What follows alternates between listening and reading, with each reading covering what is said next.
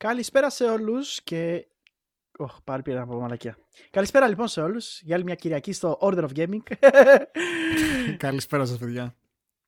Ε, Σεμπάστιαν από εδώ, Σεμ Μακλέιν, Χρήστος, Ιντερσυνθ.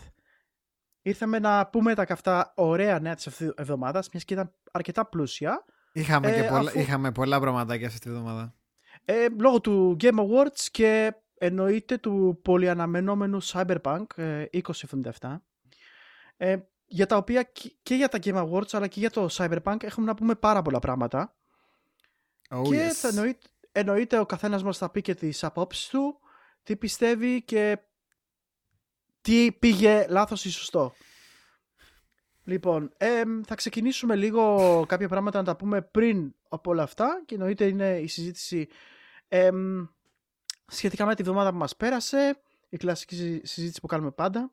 Ο Χρήστος έχει να πει πιο πολλά γιατί εγώ προσωπικά είχα προβλήματα όπως τα είδατε και εσείς και στο livecast που κάναμε για τα awards είχα προβλήματα σύνδεσης. Ε, ο Χρήστος δεν είχε, τα πήγε smoothly. Ευχαριστούμε πάρα πολύ για τη βοήθεια κιόλας. Νομίζω ότι δεν είχα, έφαγα κι εγώ. έφαγα δεν πειράζει. Πολύ, πολύ καλύτερα από τα δικά μου. Παρ' όλα αυτά όμως, ε, ο Χρήστος έχει να πει πιο πολλά και θα δώσουμε το λόγο στον Interseed να μας πει τι έγινε. Λοιπόν, ουφ. είχα πει στα παιδιά εδώ και πάρα πολύ καιρό ότι καταρχάς ε, φαντάζομαι οι περισσότεροι από εσάς το γνωρίζετε. Ε, στο κανάλι δεν, ε, δεν συνηθίζω να παίζω παιχνίδια την πρώτη μέρα κυκλοφορίας day one. Για διάφορους λόγους. Ε, και για οικονομικούς λόγους φυσικά και επειδή δεν έχω ακόμα αρκετά καλή κάρτα γραφικών έτσι ώστε να μπορεί να υποστηρίξει όπως θα ήθελα τα, όλα τα νέα games.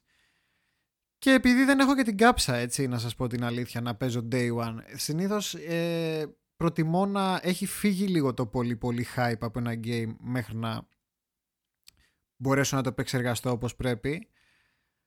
Αλλά αυτή τη φορά είπα να κάνω μια εξαίρεση. Για μία και μοναδική φορά και θα την έκανα μόνο για το Cyberpunk 2077. Και την έκανα. Και οπότε την Τρίτη είδαμε στο κανάλι μου ένα retrospective για το Super Nintendo που ήσουν και εσύ εκεί. Εννοείται, δεν το είχα. Και περάσαμε πάρα πολύ ωραία. Και είδαμε πάρα πολλά games από το Super Nintendo. Αλλά την Πέμπτη είδαμε το Cyberpunk που το περιμέναμε εδώ και 8 χρόνια κυριολεκτικά από την πρώτη μέρα που ανακοινώθηκε πριν από 8 χρόνια και μετά είχαμε ένα διάστημα σιωπής που ήταν περίπου 2 ή 3 χρόνια εκεί. Ε, το οποίο δεν είχε υποθεί ούτε μία λέξη σχετικά με το Cyberpunk γιατί ήταν υποκατασκευή πολύ hash-hash πίσω από τις πόρτες. Ε, και τώρα ήρθε λοιπόν ο καιρός μετά από τόσο καιρό, τόσο χαϊπάρισμα, ε, τόσο ενθουσιασμό και ύστερα από ένα καταπληκτικό δείγμα ε, παιχνιδιού του, του Witcher 3 το οποίο είχε έρθει από την CD Projekt Red να μας δείχνει λοιπόν αυτό το καταπληκτικό παιχνίδι ότι ουσιαστικά θα βγει η συνέχεια του, της εταιρείας θα είναι το, αυτό το game. Έρχεται λοιπόν πρώτη μέρα και ο Χρήστος το παίρνει. Πες μας Χρήστο λοιπόν τι έγινε και πώς ήρθαν τα πράγματα.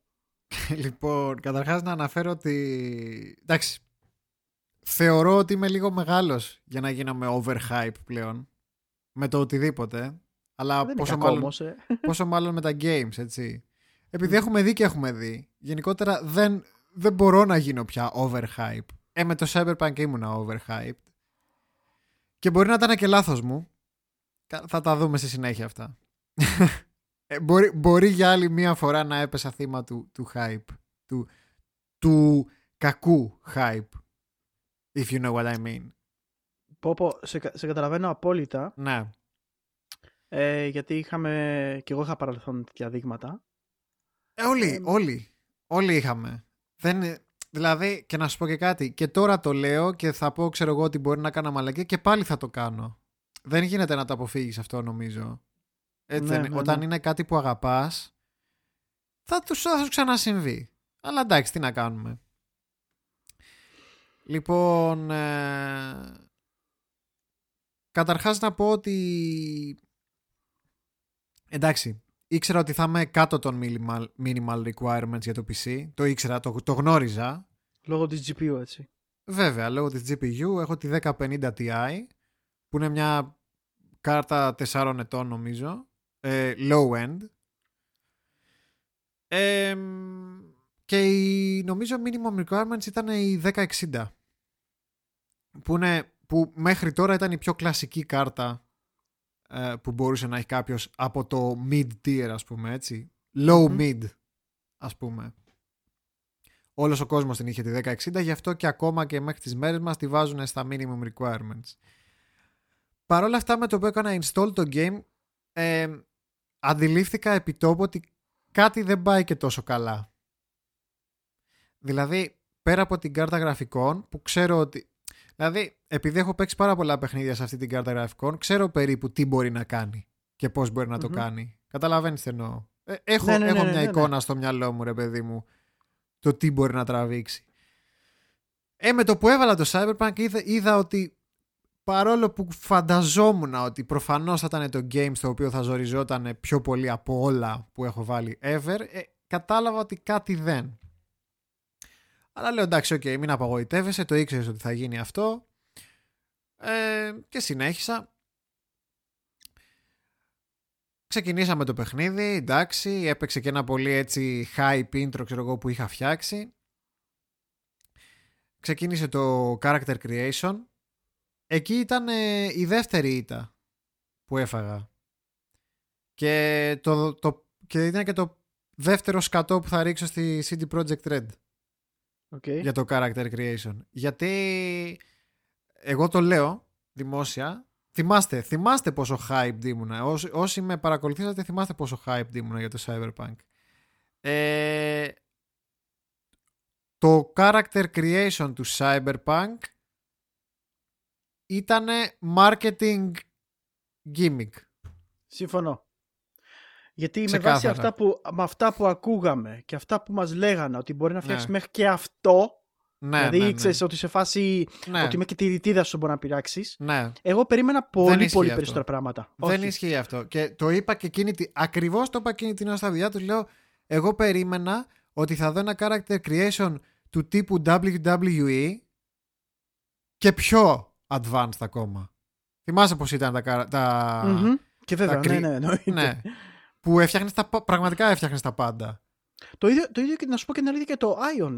Ion είχε πάρα πολύ καλό. α, Εντάξει, character αυτά είναι creation. MMO. Okay, και, αυτά και συνηθίζουν το Black να Desert έχουν. Online το οποίο είχε πάρα πολύ καλό. Και α, το Black character Desert creation. καλά, εκεί και αν έχει.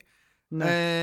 Ε, αλλά ναι, αυτό που είχα στο μυαλό. Εγώ φανταζόμουν ότι θα ήταν περίπου σαν του WWE που αλλάζει και το σώμα, Μμμ. ξέρεις, το ύψος, όλα αυτά, που, που- όλα αυτά τα πράγματα, όλα αυτά τα χαρακτηριστικά.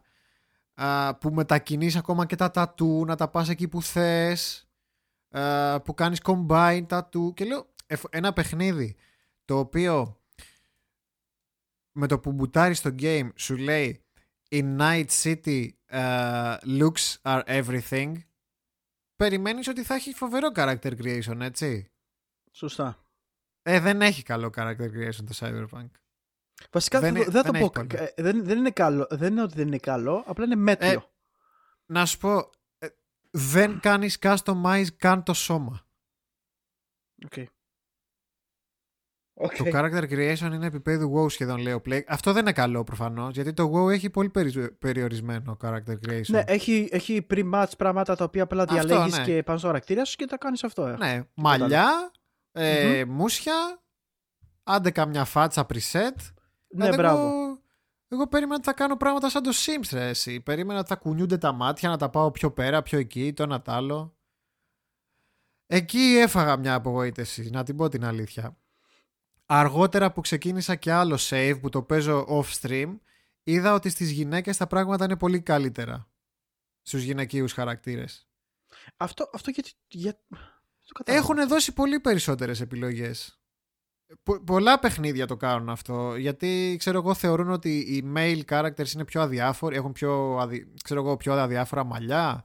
Γενικά στις γυναίκες είχαν πολύ ωραία μαλλιά. Ε... Εντάξει, αρκετά παραπάνω make-up και τέτοια. Στους άντρες, φίλε, ήταν σχεδόν, σχεδόν απελπισία η επιλογή μαλλιών, ας πούμε. Οκ.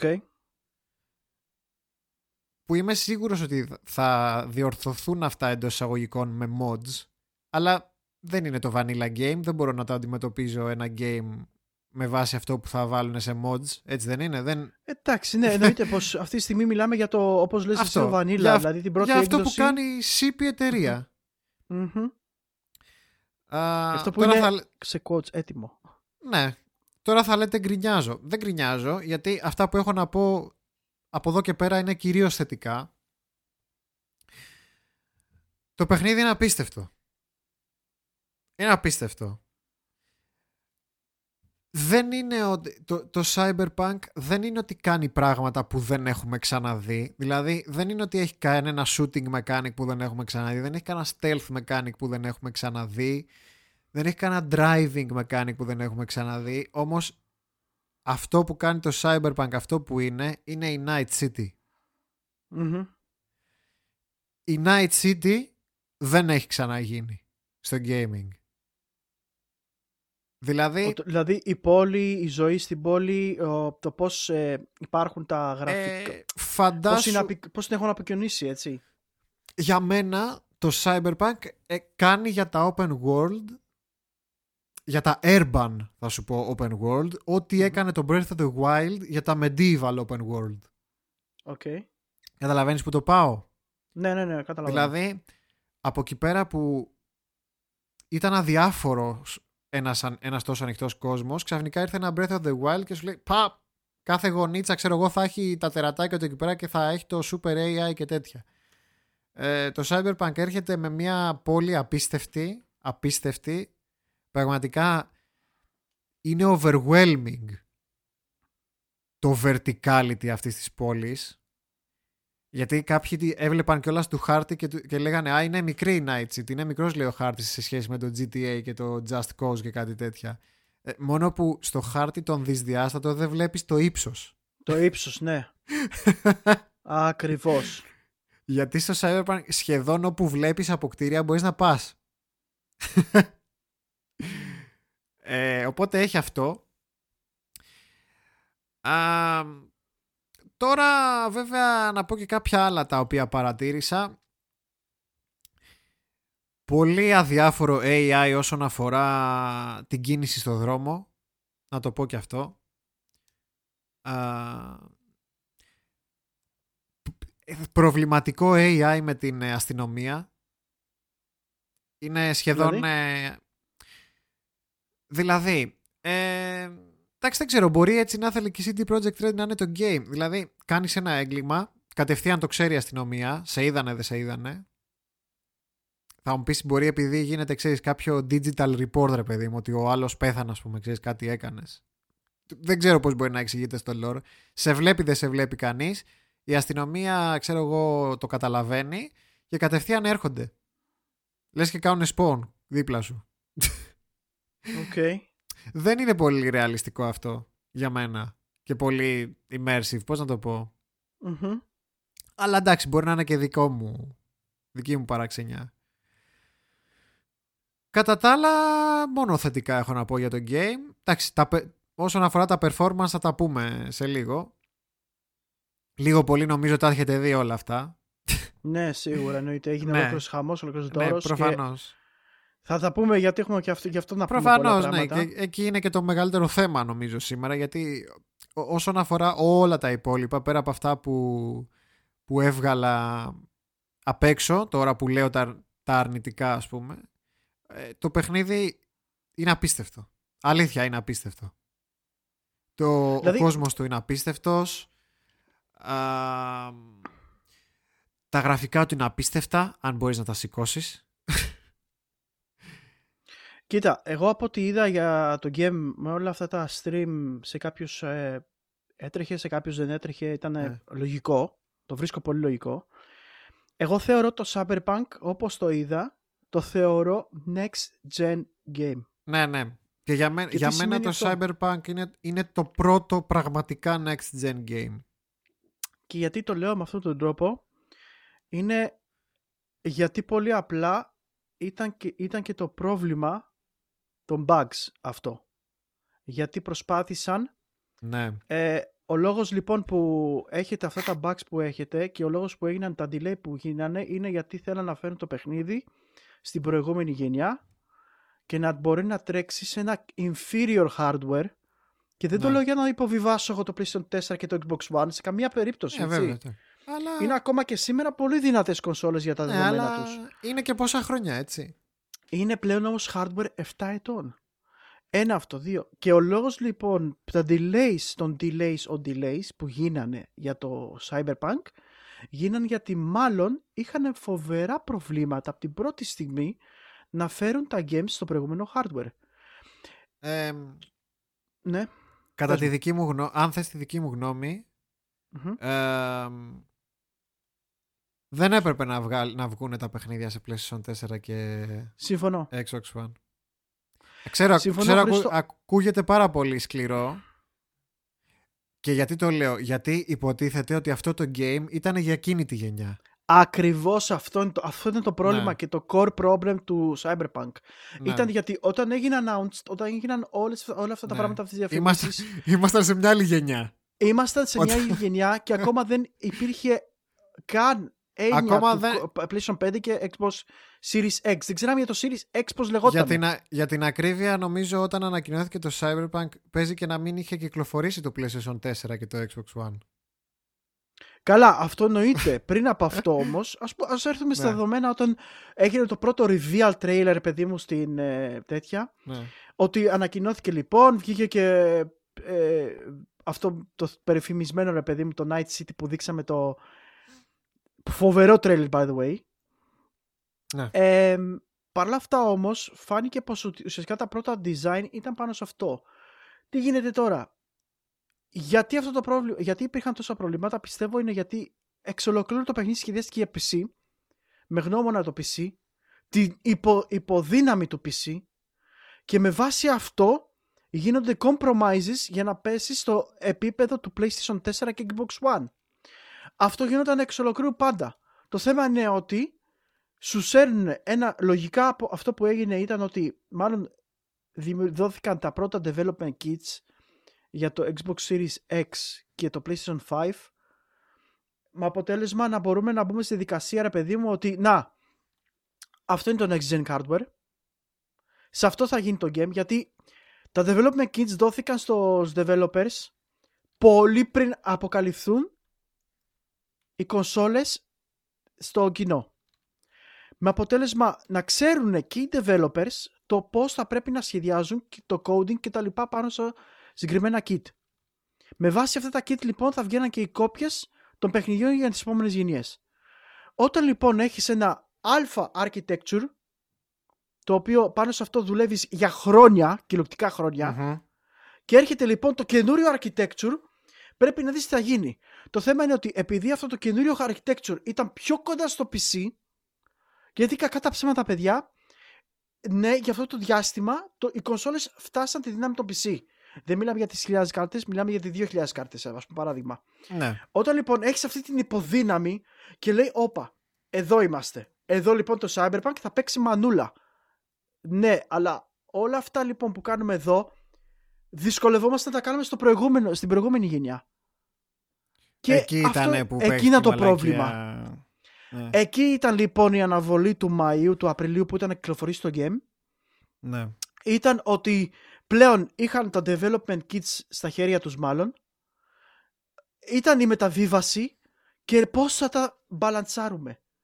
Όταν ήρθε λοιπόν η ώρα του Σεπτεμβρίου να κυκλοφορήσει το game, βγήκαν όλα τα bugs. Και αυτό Ναι. που βλέπουμε τώρα ήταν ένα δείγμα παιχνιδιού το οποίο δεν έπρεπε να κυκλοφορήσει. Κακά τα Ναι. ψέματα, αυτή είναι η αλήθεια. Το θέμα είναι ότι επειδή όντως είχε φάει ήδη τόσο delay το παιχνίδι, σκεφτείτε την ανταπόκριση του κόσμου άμα το κάνει κι άλλο delay. Είχε ήδη γίνει meme. Έτσι. Βέβαια.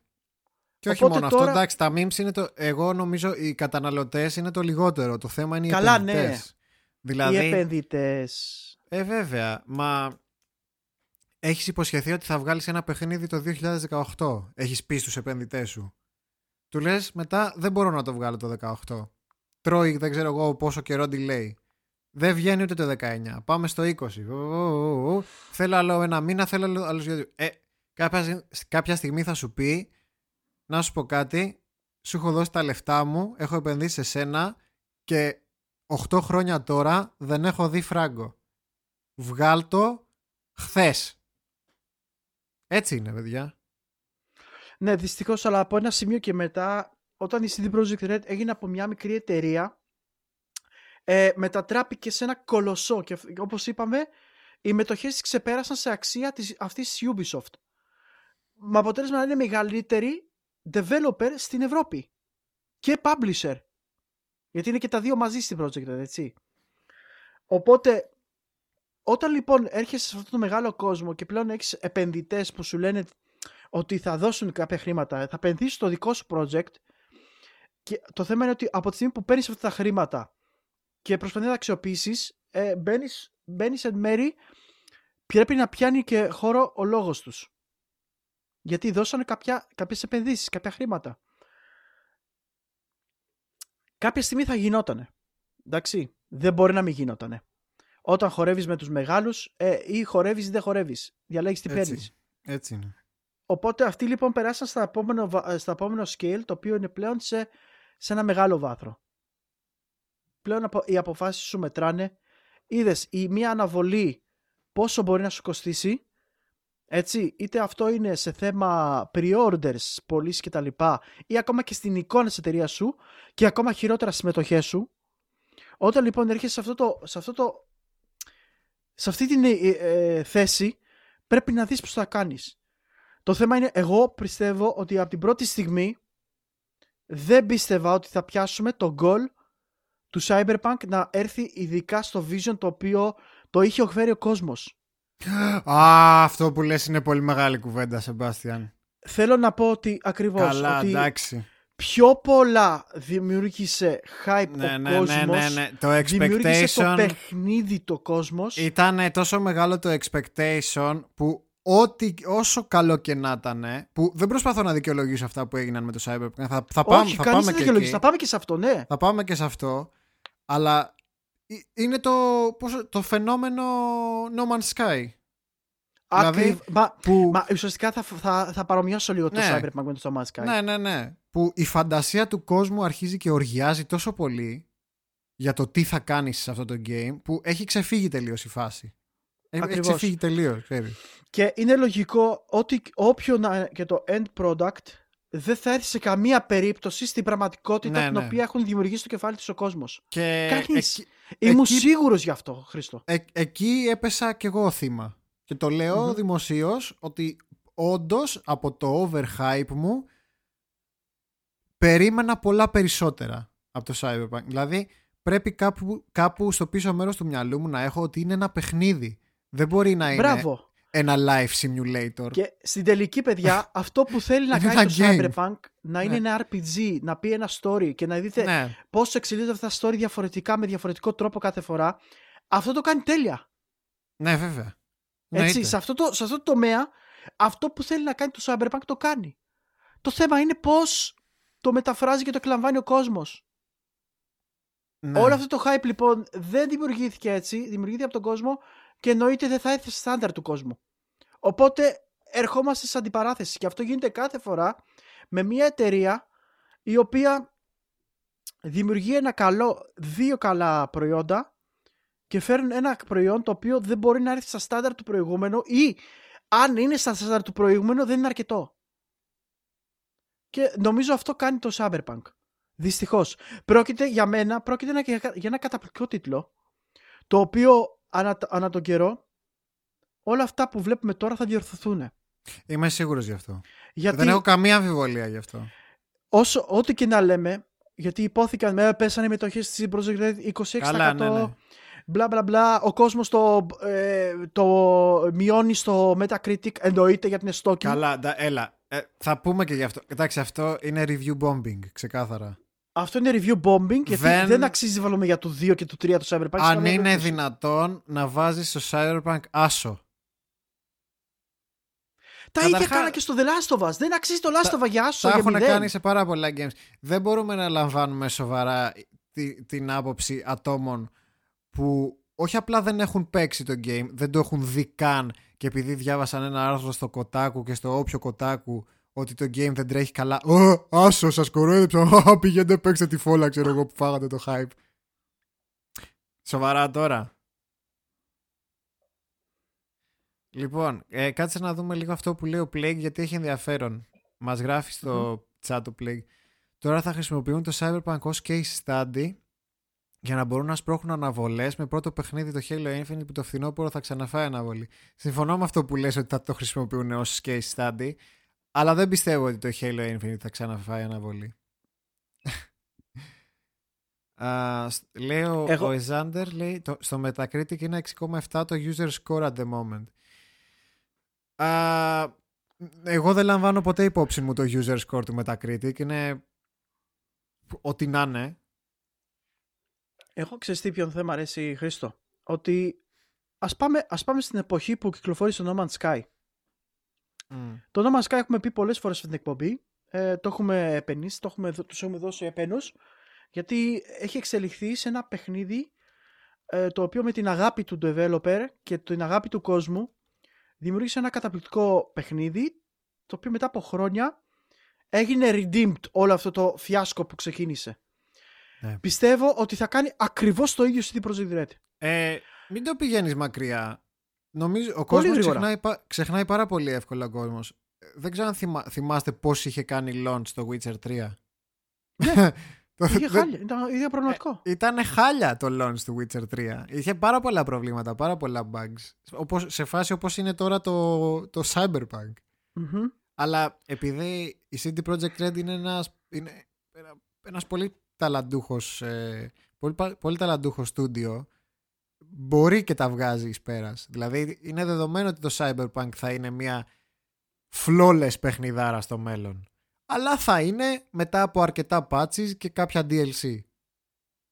Ακριβώς. Δηλαδή αυτό το, αυτά τα bugs, όλα αυτά που τώρα βγήκε το, στο general public ναι. πλέον είναι ουσιαστικά εκεί ναι. που θα διορθώνει τα πραγματικά προβλήματα ναι, ναι. Δεν είναι δικαιολογία ότι το game θα είναι complete όταν θα μπουν DLC σε καμία περίπτωση. Απλά το game... λέω...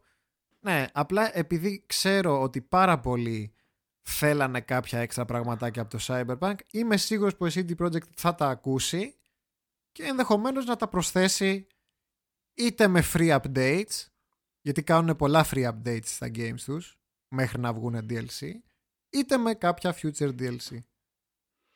Πάντως αυτό που γίνεται τώρα, το ότι το κράζουν, το κάνουν, το run, το κοροϊδεύουν και αυτά, αυτό θα αλλάξει πιστεύω, ότι με τον καιρό θα αποδείξει την Project ότι είναι όντως μια εταιρεία η οποία θα προσέχει το προϊόν της, όπως τα πρόσεξε και στο παρελθόν, και, και το έχει αποδείξει κιόλας ότι δεν είναι απλά μόνο ένας publisher, ένας developer, απλά ε, είναι κάτι το οποίο κάνουν και, και το αγαπάνε κιόλας. Το έχουν αποδείξει παλιά, παιδιά. Δεν το λέω μόνο έτσι γιατί τους υποστηρίζω. Είναι γιατί το πιστεύω και εγώ ότι το κάνουν γι' αυτό. Οπότε με τον καιρό θα γίνει. Πάντως πιστεύω ότι απλά επειδή ήρθαν με την πλάτη. Στη, στη γωνία με την πλάτη, ρε παιδί μου ήταν. Δεν γινόταν άλλο να κάνω αναβολή ενώ έπρεπε. Δεν, δεν, νομίζω, δεν νομίζω ότι ποτέ έχει φτάσει η εταιρεία στο, τόσο στη γωνία όσο έφτασε η CD Projekt Red με το Cyberpunk. Ναι. Ναι, είναι, είναι, κακό, είναι κακό να το λέμε έτσι όπως το λέμε γιατί ναι. όντως το παιχνίδι έπρεπε να αναβληθεί. Ναι. Έπρεπε, νομίζω, αλλά σκεφτείτε... ναι. Σκέψου, σκέψου Χρήστο να σου λέγανε ότι αναβάλλεται πάλι για το π.χ. για το Φλεβάρι. Σκέψου. Εντάξει, θα ήμουν οκ. Δεν θα ήσουν οκ. Ούτε εσύ, ούτε οι άλλοι. Σκέψου, σκέψου εδώ, εγώ θα, εγώ θα ήμουν οκ, οι άλλοι δεν θα ήταν. Το θέμα, εδώ το αναβάλανε για 20 μέρες, έτσι, και τους στέλναν death threats, ρε μαλάκα. Καλά. Εντάξει, δεν μας αφορά αυτό τώρα, εντάξει. Δεν είναι εκεί το ναι, θέμα. Είναι όμως ένα παράδειγμα το πώς αντιδράει ο κόσμος στην αναβολή, έτσι. Ε, καλά, και το πώς μπορεί να νιώσουν εκείνοι. Αυτό είναι ένα podcast ολόκληρο που λες. Το, το τι εποχές ε, διανύουμε στο gaming. Ναι, αλλά το θέμα είναι ότι είναι ίσως ένα μέρος και ένας λόγος για τον οποίο το παιχνίδι δεν αναβλήθηκε κι άλλο. Δεν, ε, ε, μπορεί να πιέστηκαν ακόμα περισσότερο οι developers του με αποτέλεσμα να γίνεται όλος αυτός πανικός. Πράγμα πιστεύω ότι σε ένα, δύο, πες στη χειρότερη τρεις μήνες πρόκειται για ένα καταπληκτικό τίτλο. Πρόκειται για ένα, ένα αξιοσημείωτο τίτλο, ο οποίος θα διορθώσει όχι μόνο τα προβλήματά του, αλλά θα τρέχει και θα είναι σαν παράδειγμα προς μίμηση. Όπως είναι και με το Witcher. Εν τω μεταξύ να σου πω κάτι, ειλικρινά τώρα. Προσπαθώ να θυμηθώ τόση ώρα στο μυαλό μου που το λέμε, σκέφτομαι. Υπήρξε ποτέ κάποια περίπτωση που μια εταιρεία υποσχέθηκε ένα game για μια κονσόλα παλιότερη και τελικά δεν τα κατάφερε να το βγάλει σε εκείνη και το έβγαλε σε μια επόμενη και έφαγε τόσο σκατό γι' αυτό; Μου έρχεται στο μυαλό η Square Enix με το Final Fantasy 15. Α, έφαγες σκατό, αλλά πόσο σκατό. Ναι, οκ. Πόσο σκατό έφαγες έφαγε; σκατό. Το δεν θέμα έφαγε είναι όσο σκατό έφαγε όσο, Όχι. όσο, όσο τρώει τώρα η CD Projekt. Άλλο, άλλο hype έχει δημιουργήσει για τον αυτό της η CD Projekt και άλλο hype έχει η ε, Square Enix. Δεν παίζει τόσος κόσμος το Final Fantasy όπως παίζει το, έπαιζε το Witcher. Έχεις, ναι, έχεις δίκιο, εντάξει. Δεν είναι, δεν είναι το ίδιο popularity, αλλά και πάλι. Είχε βάλει σε περίεργη θέση το, η Square Enix την πάρτι της τότε. Που λέει, που μετά από τόσα χρόνια που σου έλεγε ότι θα βγει στο PS3 το Versus 13 σου λέει ξαφνικά, α, θα βγει στην... Α, μπράβο, και το Last Guardian που λέει ο Cool Guy. Είπε κανένας Α, τίποτα για το καλά. Last Guardian. Ένα masterpiece βγήκε. Το Last Guardian. Ναι, μετά όταν, όταν βγήκε το κράξανε. Γιατί δεν ήρθε στα στάνταρτ που είχαν θέσει οι ίδιοι οι καταναλωτές; Ε, αυτό δεν είναι θέμα του developer. Όχι! Αυτό ήταν το παιχνίδι. Αυτό το δώσανε, δεν τους Ναι. άρεσε. Γιατί σου λέει μετά από τόσες αναβολές, τόσες αλλαγές που έπρεπε να έχετε κάνει, πρέπει να είναι το τέλειο παιχνίδι. Κάτσε ρε μεγάλε. Τέλειο παιχνίδι τώρα. Εντάξει. Μα αυτό σκέφτονται ότι επειδή αναβάλεις ένα προϊόν σημαίνει πως το τελειοποιείς, πως θα είναι ακόμα καλύτερο από ό,τι ήταν. Δεν, να πω, δεν, εντάξει. είναι, δεν είναι αληθινά αυτά τα πράγματα και όπως είπ- έλεγα νωρίτερα ήμουν σίγουρος θα υπάρχουν προβλήματα με το παιχνίδι. Καλά, Ο- εννοείται. ο- εννοείται. η έκτασή του, ο- το, αυτό που θέλαν να κάνουν Το είχαμε ε, πει ρε εσύ νομίζω κιόλας μμ. στο podcast. Το είχαμε, το είχαμε ψηλιαστεί ότι θα. Δεν θυμάσαι που λέγαμε για τα crunch που βάζανε. το- κα- Α, έχουμε να πούμε και για αυτά. Κάτσε. Ακόμα δεν πήγαμε εκεί πέρα. Γιατί είχαμε και με αυτά τα βαντούρια. Το είχαμε πει και, Μαλακίες, σ- και ναι. στην εκπομπή ότι θα βγει προβληματικό το Cyberpunk. Ότι θα το ρασάρουν. Άκου να δεις τι έγινε τώρα. τι θε- περίμενε, πριν το ολοκληρώσω όμως αυτό Άλλα. για να, γιατί φαίνεται σαν να, το, σαν να κάνω άμυνα στη CD Projekt Red. Να το ρίξω και ένα σκάτω. Γιατί από τη μία το καταλαβαίνω αυτά με τα bugs και τα λοιπά, ότι τώρα τους κράζουν όλοι. Είναι όμως απαράδεκτο Χρήστο, είναι υπό development το παιχνίδι το λιγότερο 7 χρόνια. Ίδιο χρονικό διάστημα ήταν και το Ghost of Tsushima. Δεν είχε τα προβλήματα του Cyberpunk και ήταν και αυτό ένα τεράστιο παιχνίδι. Δεν, οπότε κάτι, κάτι, κάτι δεν κάναν σωστά. Ναι, ρε, εννοείται. Είτε αυτό ήταν το management, είτε αυτό ήταν το direction, είτε το ένα, είτε κάπου υπήρχε Εννοείται. πρόβλημα. εννοείται Δεν είναι ότι υπήρχε. βγήκε το, προβλη- το παιχνίδι έτσι απλά ε, προβληματικό. Κάτι δημιουργήθηκε. Δηλαδή, κάνανε κάτι λάθος, σίγουρα. Παρ' όλα αυτά, σου λέω ότι ναι, οκ, το κάνανε λάθος, βγήκε, δεν έπρεπε να βγει. Είναι όμως εδώ. Όλοι παίζουν. Το αλφα κοινό το κράζει, το κάποιο το κοινό το δικαιολογεί. Εγώ θέλω να είμαι και από τις δυο μεριές, δηλαδή είστε μαλάκες, αλλά οκ, ε, το, έχουμε, το έχουμε, ας πάμε από εδώ και πέρα, τι θα κάνουμε. Οπότε θα δούμε. Τι έλεγες λοιπόν; Ε, ναι, για το crunch, κάτι για το crunch. για το ε, crunch. σε διέκοψα. Ε, για να πούμε, και, κα- να πούμε και κάποια πραγματάκια τα οποία δεν έχουμε αναφέρει στο παρελθόν που μπορεί να μην τα γνωρίζουν ε, κάποιοι από τους ακροατές μας. Οκ. Για να τα γνωρίζετε. μπορεί να τα ακούσατε αυτές τις μέρες, αλλά μπορεί να ήταν η πρώτη φορά που τα ακούτε. Κάποιες φορές, κάποιοι μεγάλοι developers α, λένε στους ε, εργαζόμενους τους, τους coders τους, τους που γράφουν τον κώδικα, ότι ξέρεις τι, θα δουλεύεις 16 ώρες την ημέρα, crunch που λέμε, που έχουμε πει πολλές φορές τι είναι το crunch, Αλλά άμα το παιχνίδι στο Metacritic από τους κριτικούς δεν πάρει 90+, plus, δεν θα τα πάρει στα bonus, ούτε τις υπερορίες. Και εδώ, και εδώ είναι που κάνει διαφορά η CD Projekt, έτσι. Περίμενε.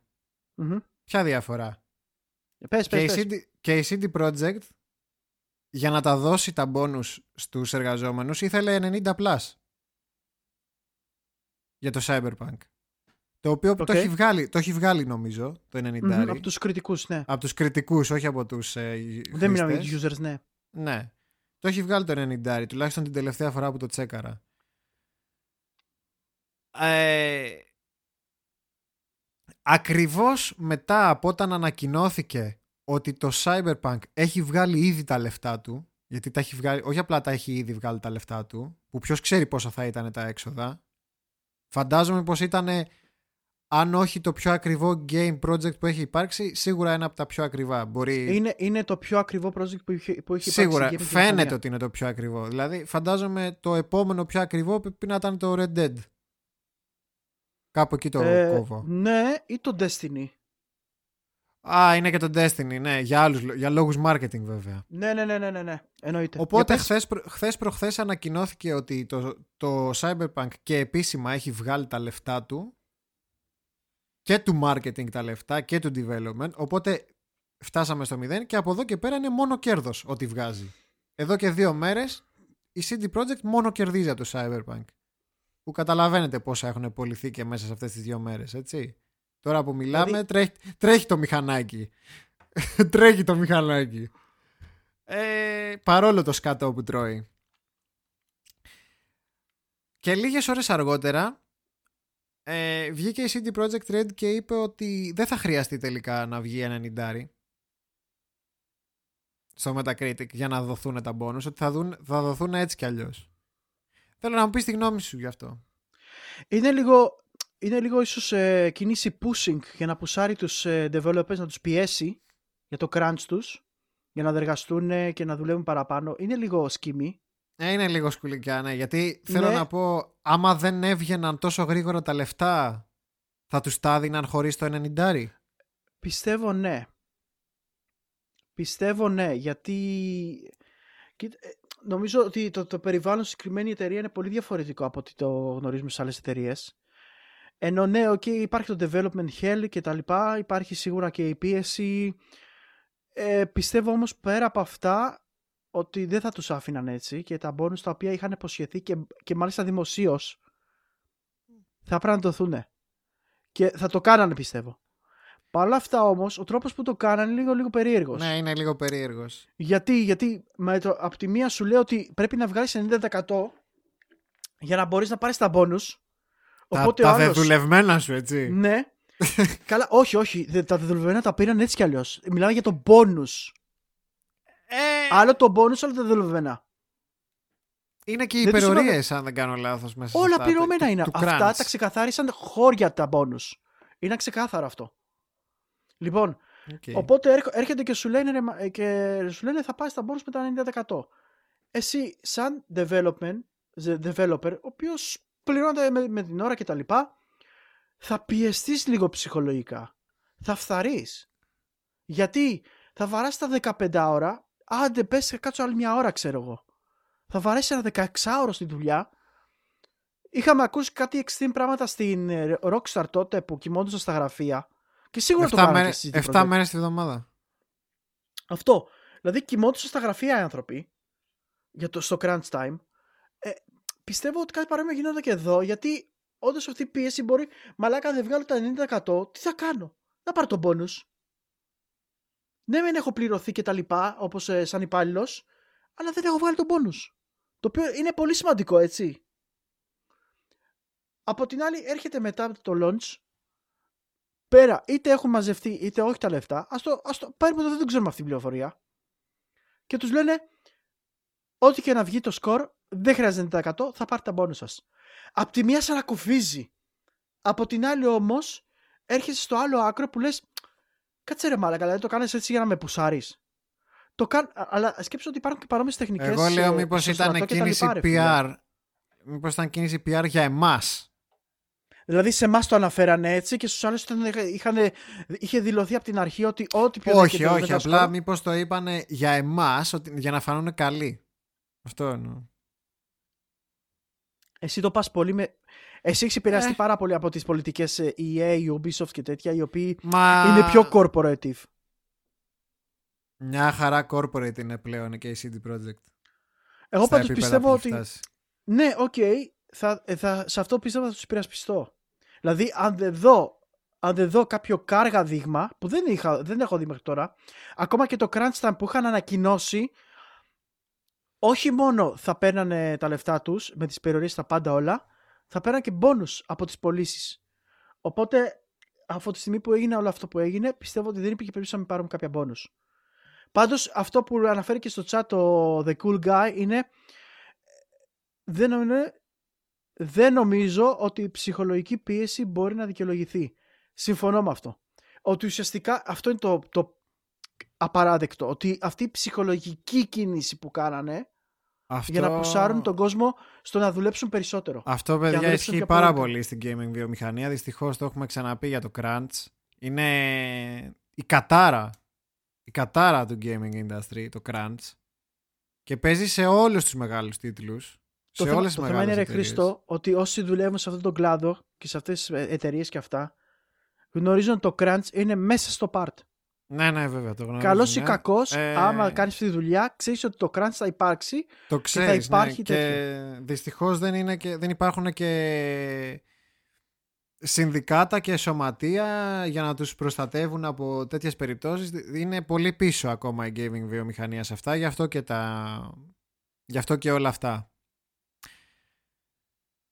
Παρ' όλα αυτά, Χρήστο, θα σε ρωτήσω εγώ σαν μια γενική εικόνα να μου δώσεις για το Cyberpunk που έπαιξες, on stream και off stream. Θέλω να μου πεις πώς είδες το παιχνίδι, ε, εξαιρώντας τα bugs, αν και, και, και με τα bugs, ας πούμε, αν σου επηρέασαν την γνώμη που έχεις και αν όντως σε βγάζει από το immersion του παιχνιδιού. Καταρχά, μην, μην ακούτε τις βλακίες. Το παιχνίδι δεν έχει τίποτα σοβαρά bugs. Δεν έχει τίποτα game breaking bugs. Έχει τίποτα physics bugs που έχουν όλα τα games. Μα όλα. Πόσο μάλλον ένα παιχνίδι open world, έτσι, που έχει τόσα πολλά, τόσα πολλά σημεία επαφής και collision. Δεν γίνεται να μην υπάρξουν bugs σε ένα τέτοιο παιχνίδι. Έτσι. Σκέψου. δείτε πώς τα κάνει. Δεν θα σας πω πολλά. Δείτε, τα... δείτε πώς βγάζει τα παιχνίδια της Bethesda. Ναι, καλά. Και τελειώνει εκεί η κουβέντα. Δεν υπάρχει κάτι. Το θέμα είναι ότι βγάζει λοιπόν, όπως το έλεγα και νωρίτερα, ήθελα να το πω, το παιχνίδι στο general public που ουσιαστικά πρόκειται για ένα μεγάλο, μεγάλο νούμερο. Έτσι, μιλάμε για, από ό,τι, μας είπα, από ό,τι διαβάσαμε, 8 εκατομμύρια κόπιες. Ναι. 8 εκατομμύρια άνθρωποι λοιπόν παίξαν το παιχνίδι day one. Οπότε εκεί που είχες ένα κοινό του, πες, την καλύτερη περίπτωση των χιλιών ατόμων, σε ένα closed environment, σκέψου να γίνεται από, το χίλιο, από τους χίλιους που μπορούσαν να ελέγξουν το περιβάλλον, να δουν τα προβλήματα, να δουν τα bugs, να δουν τι μπορούν να δουν. Ε, γιατί μιλάμε για random events, τα οποία ε, πρέπει να δημιουργηθούν. Δεν υπάρχει open world παιχνίδι που να έχει κυκλοφορήσει χωρίς πολλά bugs. Πραγματικά. Ακόμα και τη ακόμα και τις Rockstar τα μεγαλύτερα Ακόμα και τη Rockstar, αυτό πήγα, πήγα να πω. Ακόμα και τη Rockstar είχε προβλήματα, παιδιά, τα παιχνίδια. Βέβαια, γιατί δεν είχε προβλήματα το Red Dead Redemption 2 στο PC όταν είχε βγει. Σάπιο ήτανε. Σάπιο ήτανε. Τώρα είναι μια χαρά το παιχνίδι. Οπότε εγώ πιστεύω ότι όσοι το έχετε, κάντε υπομονή και μάλιστα σύντομα κιόλας πιστεύω θα λυθούν πολλά προβλήματα. Ε, και όσο προχωράει απλά θα ανεβαίνει και θα δείτε ότι θα, θα μπορείτε να δείτε λίγο πέρα από τα προβλήματα και να δείτε λίγο το παιχνίδι. Ίσως, ίσως αυτό να, να κοιτάξω λίγο πιο πολύ τη γνώμη των κριτικών γιατί οι critics συνήθως κοιτάνε το main game ναι με θα κοιτάξουν τα bugs και το δίνουν και σαν βαθμολόγηση αλλά από την άλλη θα κοιτάξουν και το main concept, main, main game. Οπότε και εγώ όπως ερώτησα νωρίτερα θέλω να μου πεις σχετικά με το immersion, με το παιχνίδι, πώς το είδες, πώς το ένιωσες και αν όντως τα bugs ήταν τόσο μεγάλα πια που σε επηρεάσαν όχι, να μην όχι, το παιχνίδι. Όχι, το παιχνίδι είναι μία παιχνιδάρα που έχει κάποια θέματα. Αυτό. Δηλαδή δεν είναι καν ότι έχει potential. Δεν έχει potential το παιχνίδι. Το παιχνίδι είναι παιχνιδάρα. Απλά έγιναν κάποιες μαλακίες επιλογές. Κάποιες μαλακίες, κάποιες κακοτοπιές. Να το πω έτσι. Δεν υπάρχει δηλαδή, δεν είναι ότι δεν σας το πρώτο, αν είναι δυνατόν. Το παιχνίδι το παίρνετε τώρα. Ε, εγώ, εγώ πάντως θα το πάρω τέλος του μήνα. Πέρα από οπότε αυτούς, Θα παίξω. ε, για να λέμε και την αλήθεια, έτσι. Πέρα από τους κατόχους PlayStation 4 και Xbox One, εσείς δεν το παίρνετε. Ξεχάστε το. Και νομίζω, ε, πιστεύω ότι δεν θα φτιάξουν και όλες αυτές οι versions. Δυστυχώς. Λόγω του hardware, παιδιά, δεν γίνεται. Ναι. Είναι, είναι πρόβλημα. Δηλαδή, εξ Δεν θα εκτός άμα φτιάξουν. ασχοληθούν πλέον και κάνουν optimize τόσο πολύ. δεν το θα game, φτιάξουν. δεν θα- Δηλαδή, φαντάσου, εγώ έχω τη 1050 Ti, ωραία. Είναι ανώτερη από τις GPU που έχουν ε, οι κονσόλες οι προηγούμενες. Τι να φτιάξουν. Τι να φτιάξουν. Άλλο game θα Ναι. πρέπει να φτιάξουν. για να μπορεί να παιχτεί αυτό το game σε αυτές τις κονσόλες. Έπρεπε, εγώ πιστεύω έπρεπε απλά να ανακοινωθεί το Cyberpunk για το PlayStation 5 και Xbox Ε, Series αυτό, X. ναι. Το μόνο που έχουν Ο- κάνει ακόμα στο και στο. PlayStation... Σι- Sorry που σου διακόπτω. Έλα. Το Series, παρόλα αυτά, το Series S έχει και αυτό προβλήματα, έτσι. Στο Cyberpunk. Ναι, ναι, ναι. Ε, καλά, δεν θα είχε. Με το ζόρι θα το φτάνει λογικά. και- Μα, μα να σου πω κάτι. Είναι πολύ demanding παιχνίδι γιατί του αξίζει να είναι demanding. Δεν είναι αδίκως demanding το Cyberpunk. Μμμ. Απλά εγώ δεν το είχα υπολογίσει ότι θα είναι τόσο demanding και δεν μας είχε δώσει και η CD Projekt Red την εντύπωση ότι θα είναι τόσο demanding γιατί ξέραμε ότι είναι ένα previous gen παιχνίδι. Ναι, ναι. Γι, αυτό έλε... Γι' αυτό έλεγα πριν ότι είναι το πρώτο πραγματικά next gen παιχνίδι γιατί όταν θα το παίξετε και θα μπείτε για πρώτη φορά στη Night City θα καταλάβετε τι σημαίνει ότι τώρα είμαι next gen. Δεν είναι το Valhalla next gen. Καταλάβες τι όχι, εννοώ; ρε, όχι, καλά. Αυτό. Το Valhalla είναι ένα previous gen παιχνίδι που έχει κάποια next gen Add-ons. Ναι. Αυτό είναι ένα παιχνίδι που ανακοινώθηκε για την προηγούμενη γενιά που όμως έβαλε τόσα πολλά next gen στοιχεία που δεν είναι πλέον previous gen. Καμ- Ούτε καν, not even close. Μόνο κάποια θεματάκια με το AI που είναι, λι- είναι λίγο σάπιο τα AI σε κάποια πραγματάκια. Είναι λίγο πίσω. Εκεί να γίνει λίγο δουλίτσα τους επόμενους μήνες, εβδομάδες και μήνες. Λίγο το performance που πιστεύω ότι έχει και εκεί να γίνει πολλή δουλειά.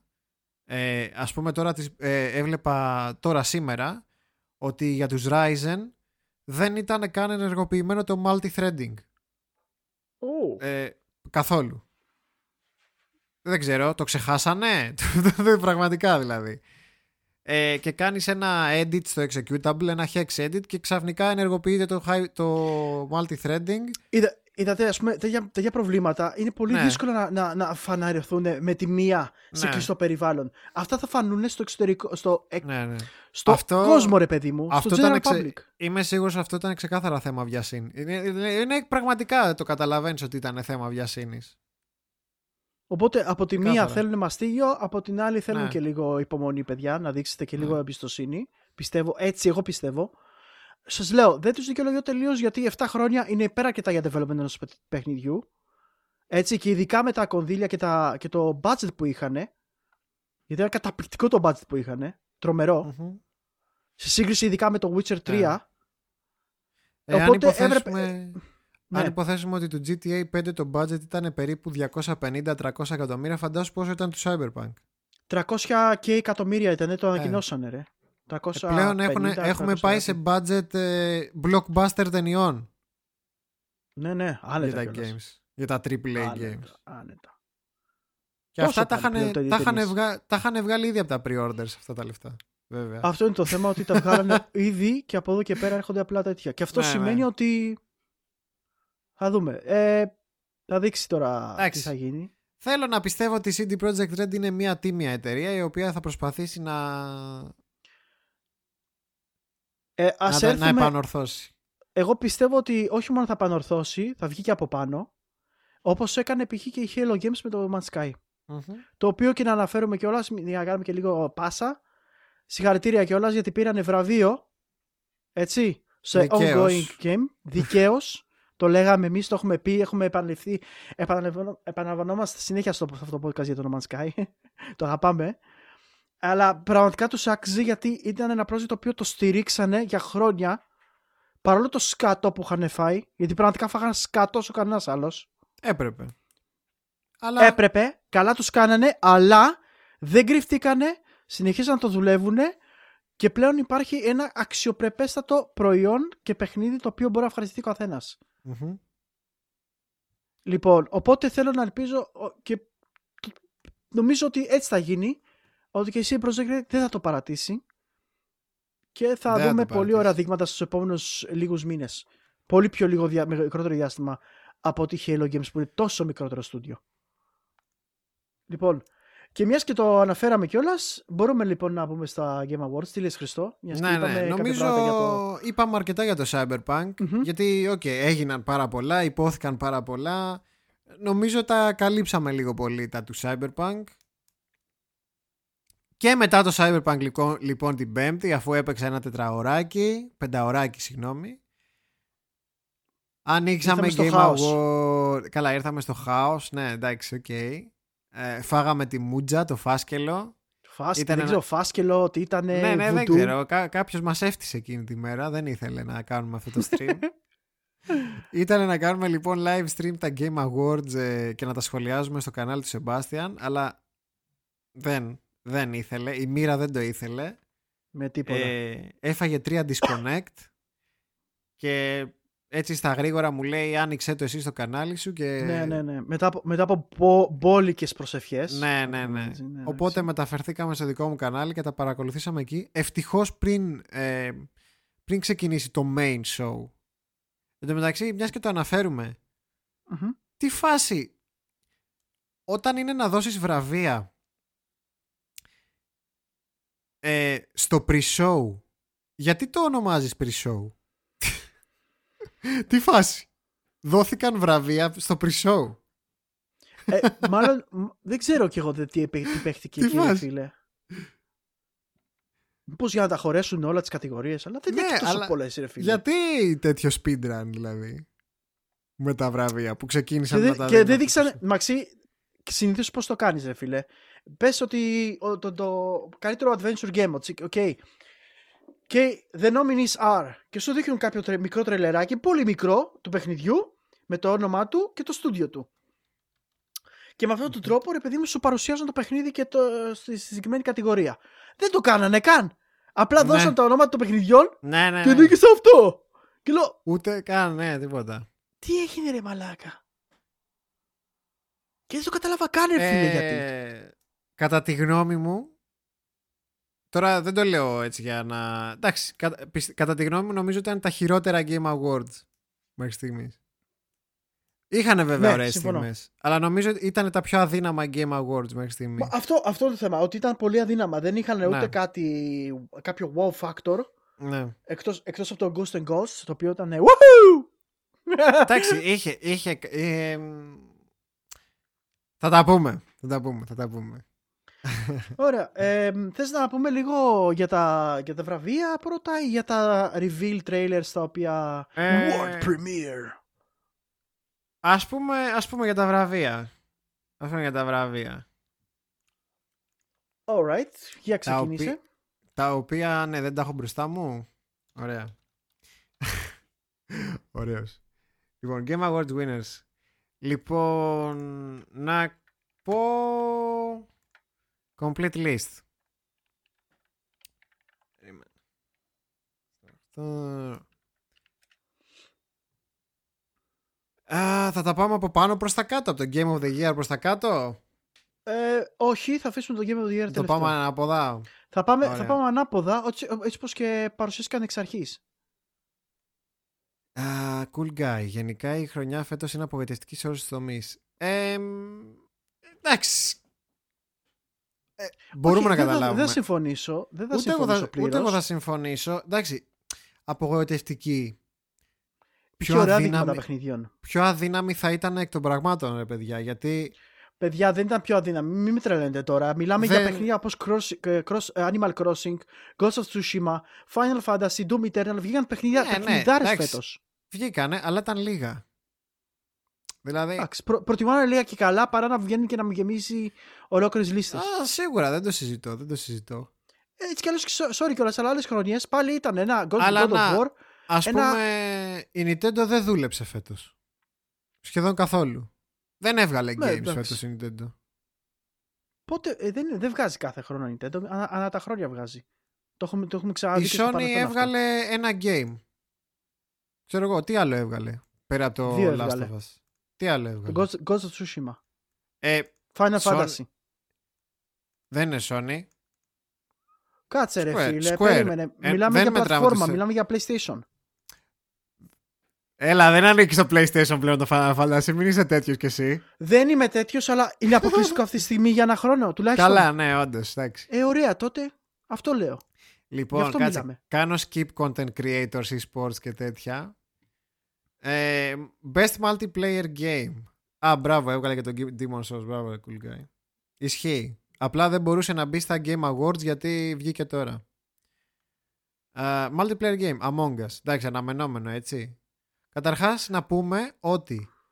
Ε, Ποια ήταν τα νομι... θες, να... θες να πούμε και τα θα τα, nominees; θα τα πούμε- μπορούμε να τα πούμε έτσι στα πολύ γρήγορα. Καταρχάς να πούμε ότι αν δεν κάνω λάθος ε, σχεδόν όλα τα βραβεία εκτός από ένα τα λέγαμε από πριν σωστά.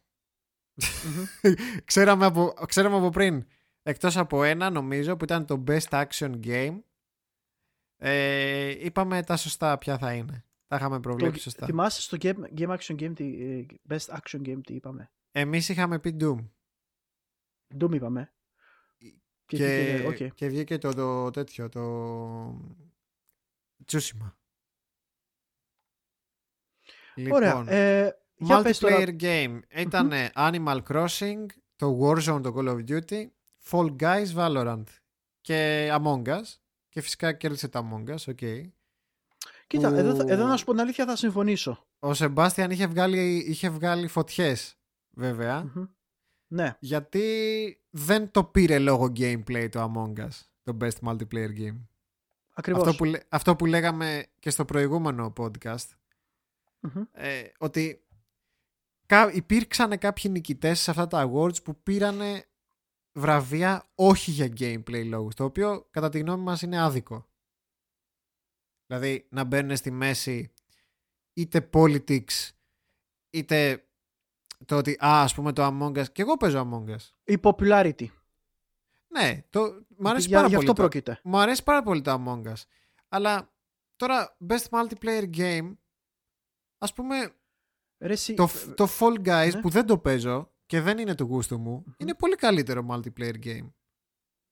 Ε, Και στην, στη- στην τελική σα- ρε εσύ Χρήστο, σε ένα χρόνο που βγήκε φέτος το Animal Crossing, δεν το παίρνεις υπόψη σου, ρε μαλάκα, 30, 30 εκατομμύρια πωλήσεις. εντάξει, δεν ξέρω αν είναι τόσο δυνατό στο multiplayer όσο κάποια Και άλλα. βέβαια είναι, με δουλεύεις. Θα μου πεις είναι, έχει τα Islands, έχει- ναι εντάξει. Είναι ναι, έχεις απίστευτο το δί- multiplayer Έχεις του. δίκιο, έχεις δίκιο, ναι. Και λέω, δεν το παίρνεις υπόψη. Γιατί; Πες ότι πήραν το υπόψη του multiplatform. Οκ, το δέχομαι. Παρ' όλα αυτά, ρε φίλε, ξέρω εγώ. Συμφωνώ, Τέλος cool guy. Σαφώς και best action game έπρεπε να ήταν το Doom Eternal. Το, το Ghost of Tsushima έπρεπε να είχε πάρει άλλα Μα- βραβεία. Ε, cool guy, α, ε, γι' αυτό το ακριβώς λόγο είπαμε το Doom Eternal θα είναι σε αυτήν την κατηγορία πρώτα. Ναι, ναι. Γι' αυτό το λόγο, γιατί πιστεύω ότι σαν, σαν action που είχε ήταν πιο πολύ action. Έπρεπε να το πάρει, πιστεύω, το, το Doom εκεί. Ενώ ξέρετε ότι υποστηρίζει τον Ghost of Tsushima, είναι πάρα πολύ καλό game για μένα. Μμμ. Στην συγκεκριμένη κατηγορία έπρεπε να το πάρει το Doom. Α, καλύτερο sports, παύλα racing game. Δεν ξέρω γιατί είναι μαζί Αυτό- αυτά, πραγματικά. Αυτό, by the way, ναι, δεν ξέρω γιατί πρέπει να είναι δύο διαφορετικέ κατηγορίε. Είναι ζήλι, τέλο πάντων. Α, Ε, σοκ εδώ, έτσι. Σοκ, αλλά όχι και τόσο. Να σου πω την αλήθεια. Γιατί- Εγώ το περίμενα. Σοκ, ο λόγος του σοκ λέω γιατί πρόκειται για ένα παλιό παιχνίδι που το έχουν κάνει ναι, remaster. ναι, ναι. remake. Ήταν λοιπόν ε, υποψήφοι Dirt 5, Φόρμουλα 1 2020, FIFA 21, NBA 2K21, α, Tony Hawk's Pro Skater 1 και 2. Ήμουνα ανάμεσα σε Dirt 5 και Tony Hawk... Α, και Tony Hawk's Pro Skater 1 και 2. Μπράβο, και αυτό που λες ρε Beat the Machine, το Among Us είναι το 18. Φα... α, Φαντάσου ρε εσύ. Φαντάσου από εκεί. Να βάζεις σφίνα ένα game του 18 επειδή έγινε τώρα hit. Και όχι μόνο τώρα hit, είναι και Άδικο. στα κινητά. Πολύ σημαντικό. Άδικο!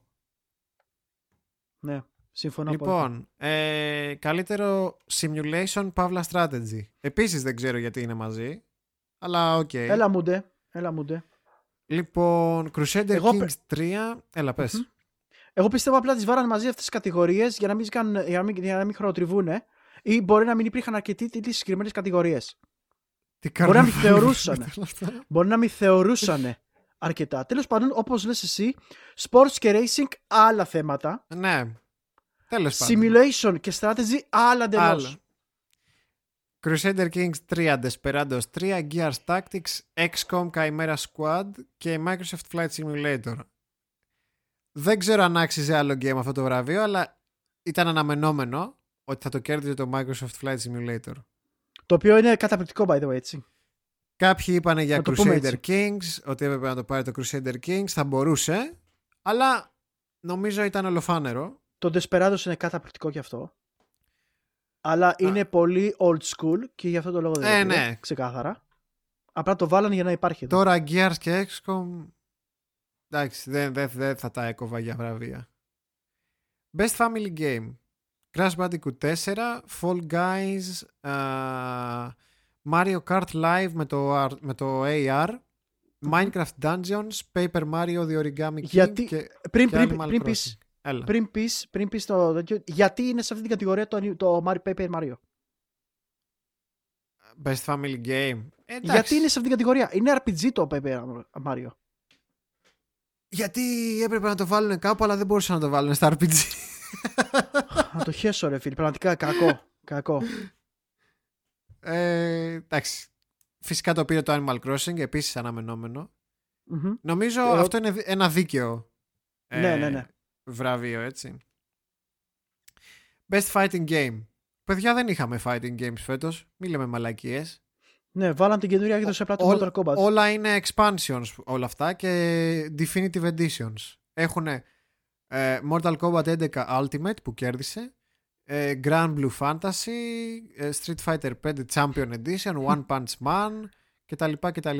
Ναι, και το πήρε το Mortal Kombat 11 που δεν είναι παιχνίδι του 20. Τέλος πάντων. Εμαξί, εμαξί γελάω γιατί ε, αν είναι έτσι, αφού βα- μου βάλατε το Mortal Kombat 11 Ultimate, Ultimate Edition, γιατί δεν βάλατε το Fighters Pack ε, του τέτοιου; το Fighter Pack του Ποιο; τέτοιου. Του Smash. Α! Ε, έλα ρε φίλε, Τα γιατί; τέτοια, ναι. Σωστά, ναι. DLC είναι Δεν και αυτά. κατάλαβα. Ναι, Fighter Pack, ναι. πάμε Λοιπόν, παρακάτω. ε, ε, best RPG. Μμμ. Και εδώ, εντάξει, και εδώ ξέραμε. Λοιπόν, Genshin Impact, Persona 5 Royal, Wasteland 3, Yakuza Like a, like a Dragon, το οποίο μου έκανε εντύπωση το ότι μπήκε γιατί είναι πάρα πολύ πρόσφατο game. Παρ' όλα αυτά όμως είναι RPGάρα, από ό,τι είδα. Και Final Fantasy 7 Remake. Εντάξει. Ε, ολοφάνερα πράγματα. Κατά τη γνώμη μου βέβαια θα μπορούσε να το είχε πάρει και το Persona το 5 το Royal. Μμμ. Θα μπορούσε. Αλλά όπως καταλαβαίνετε δεν θα Δεν ήταν, υπήρχε ευχα... περίπτωση να το πάρει άλλο. εκτός δεν Final θα Fantasy, ήταν ρε. ευχαριστημένος ο κόσμος άμα δεν το έπαιρνε το Ακριβώς. Final Fantasy 7 Remake. Μα το οποίο... αυτό είναι το θέμα, ρε φίλε. Ότι αυτά, αυτά τα ρημαδιασμένα τα βραβεία, ρε μαλάκα, γίνονται για να μην θυχτεί ο κόσμος, ρε μαλάκα. Και Ναι, αυτό το βλέπουμε αυτό. καθαρά από τα nominees και, τα, και τις winners. Ναι, τέλος βέβαια. πάντων. Άμε- Μαλάκα θα μου Εντάξει. πούνε bad και hater τώρα, αλλά τέλος πάντων. Εντάξει. εντάξει, Πάμε. Uh, best Action Adventure. Assassin's Creed Valhalla, uh, Ghost of Tsushima, Marvel's Spider-Man Miles Morales, Ori and the Will of the Wisps, Star Wars Jedi Fallen Order και Last of Us Part 2. And Εδώ the μένει winner συμφωνώ. is uh, Last of Us Part 2. Δεν μπορώ να συμφωνήσω. Ε... Μπορώ, μπορούσε, μπορούσε, άμα θέλει να κάνει και κάτι, μπορούσε να το δώσει και στο Jedi. Όχι. Μπα. Εγώ, εγώ είδα πάρα πολύ ευχ- ευχαριστημένο τον Μπα, κόσμο με το μπα. παιχνίδι. Last of Us, Last of Us. Το λέω και, στο λέω και εγώ δηλαδή. Last of Us. Παρόλα παρ' όλα αυτά νομίζω ότι είναι δίκαιο αυτό το Last of Us Είναι το δίκαιο, Part είναι και το Action Adventure. Best Action Game. Doom Eternal, Half-Life Alyx, Neo 2, Streets of Rage 4 και Hades. Α, μαλακίες λέγαμε ρε. Το Hades το πήρε, το Best Action Game. Τι λέγαμε εμείς; Λέγαμε ότι το πήρε το τέτοιο, το Ghost of Tsushima. Το Hades το πήρε. Α, Εντάξει, οκ. Fair enough. Fair enough. Fair enough. Μμμ. Οκ. Είτε το Doom το Πα- έπαιρνε είτε το Hades. Εντάξει, οκ. Fair enough. Παρ' όλα αυτά Είναι το ο- άξιζε το action. Um, innovation in accessibility. Καλά. Να είχαμε να λέγαμε τώρα, έτσι. Λοιπόν, εδώ, εδώ ερχόμαστε στο πρώτο πρόβλημα για μένα. Γιατί το innovation και accessibility σημαίνει πως υπάρχουν κάποια πράγματα που έχουν φτιάξει οι developers στο παιχνίδι ώστε να βοηθάει ε, το να παίξουν και να έχουν πρόσβαση στο συγκεκριμένο content του παιχνιδιού άτομα τα οποία ίσως να μην μπορούσαν να παίξουν αλλιώς το game. Όπως Ναι. άτομα με ειδικές ανάγκες ή κα- Ναι, ναι. άτομα π.χ. με color, color blindness κτλ. Ναι, τέτοια Όλα πράγματα. αυτά, ναι. Ε, Ενώ, ενώ το είχε κάνει το Last of Us πάρα πολύ ωραία το δικό του innovation part, υπήρχαν και άλλα πράγματα τα οποία είχαν κάνει οι άλλοι developers. Για πες ε, γι' αυτό. Ήταν μέσα το Valhalla, το Grounded με το... Της, ποια, ποιανής είναι το Grounded της, ε, Τη Microsoft. της, Obsi- της Obsidian. Obsidian, ναι. Uh, Hyperdot Watch Dogs Legion. Εν τω μεταξύ έχω δει ότι κάνει εξαιρετική δουλειά στο accessibility και η Ubisoft. Και Ναι, είναι δύο πάρα παιχνίδια πολύ της καλή. μέσα. Είναι το Legion και το Valhalla. Που πραγματικά κάνουν πολύ καλή δουλειά. Τώρα, γιατί έπρεπε να το πάρει το Last of Us Part 2? Γιατί έπρεπε μάλλον. Εντάξει. Καλά, ο- πες, πες ότι και αυτό το δικαιολογώ ρε παιδί μου, ήταν ανάμεσα Ωραία, τους. ωραία, Ο ωραία. καθένας είχε τα δικά, τα δικά του πράγματα τα οποία προσέφερε στο community. Ωραία, το ωραία. Του, δέχομαι. του το δίνουμε. Άντε, άντε, του το δίνουμε. Best VR, παύλα AR game. Εντάξει, εδώ Εδώ- παίζει μόνο το Ξεκάθαρο, παιχνίδι. ναι, ναι, ναι. Ξεκάθαρο Α, το. Dreams, Marvel's Iron Man VR, Star Wars Squadrons, Walking Dead, Saints and Sinners, Half-Life Alyx. Έλα, εντάξει. Το Οκ. Alyx ήταν μονόδρομο ακριβώς. Παρόλο Easy που pe- και το Iron Man ήταν πολύ ωραίο από ό,τι άκουσα. Εντάξει, Ήταν tech πάρα πολύ demo. ωραίο. Όλα είναι tech demos μπροστά στο Half-Life. Οκ. Easy peasy. Να, Α. να, να απαντήσω λίγο στο, The- στο The Ναι. Cool Guy, ο οποίος κάνει την εξής ερώτηση. Γιατί το Demon Souls δεν είναι υποψήφιο παιχνίδι από τη στιγμή που το Spider-Man βγήκε σχετικά στο ίδιο χρονικό, σε ίδιο χρονικό διάστημα. Ο λόγος είναι για το λόγο το Spider-Man το πρώτο που είχε βγει στο PlayStation και ουσιαστικά το Miles Morales πρόκειται για expansion, δεν πρόκειται για καινούριο παιχνίδι, άσχετα όλα αυτά που γίνανε γύρω από, το, παι- από τα παιχνίδια Και τι αυτά έγινε; για την επόμενη generation. Αφού είναι, ξεχω... είναι αυτό το DLC είναι ξε- ένα ξεχωριστό storyline. Αυτό βαθμολογείται. Αυτό Τότε- αξιολογείται μάλλον. Εγώ πάντως πιστεύω ότι είχε να κάνει γιατί θεωρούταν last gen. Δεν, δεν, Χωρίς το ότι ε, έκανε μεταβίβαση στο καινούριο. Αυτός ήταν ένας λόγος παραπάνω να μην μπει, Ναι, κατά οκ. τη γνώμη μου. Οκ, οκ, το παίρνω πίσω, το παίρνω πίσω. Συμφωνώ. δεν έχουν όλα λογική, παιδιά. Μην ψάχνετε λογική. Πολλά δεν έχουν λογική σε αυτά τα βραβεία, παιδιά. Πολλά.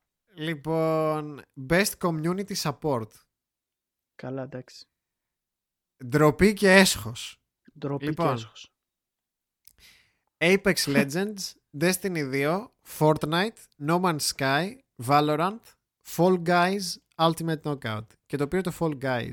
Γιατί; Γιατί; Ακόμα και το, το community του Destiny 2 είναι πολύ καλύτερο του Fall, του Fall Guys, το οποίο ήταν... Μαλά, αυτό, θα, αυτό πήγα να πω. Μακάρι να το έπαιρνε το Destiny από το να το πάρει το Fall που είναι Guys. πολύ καλύτερο το community του. Ένα αυτό.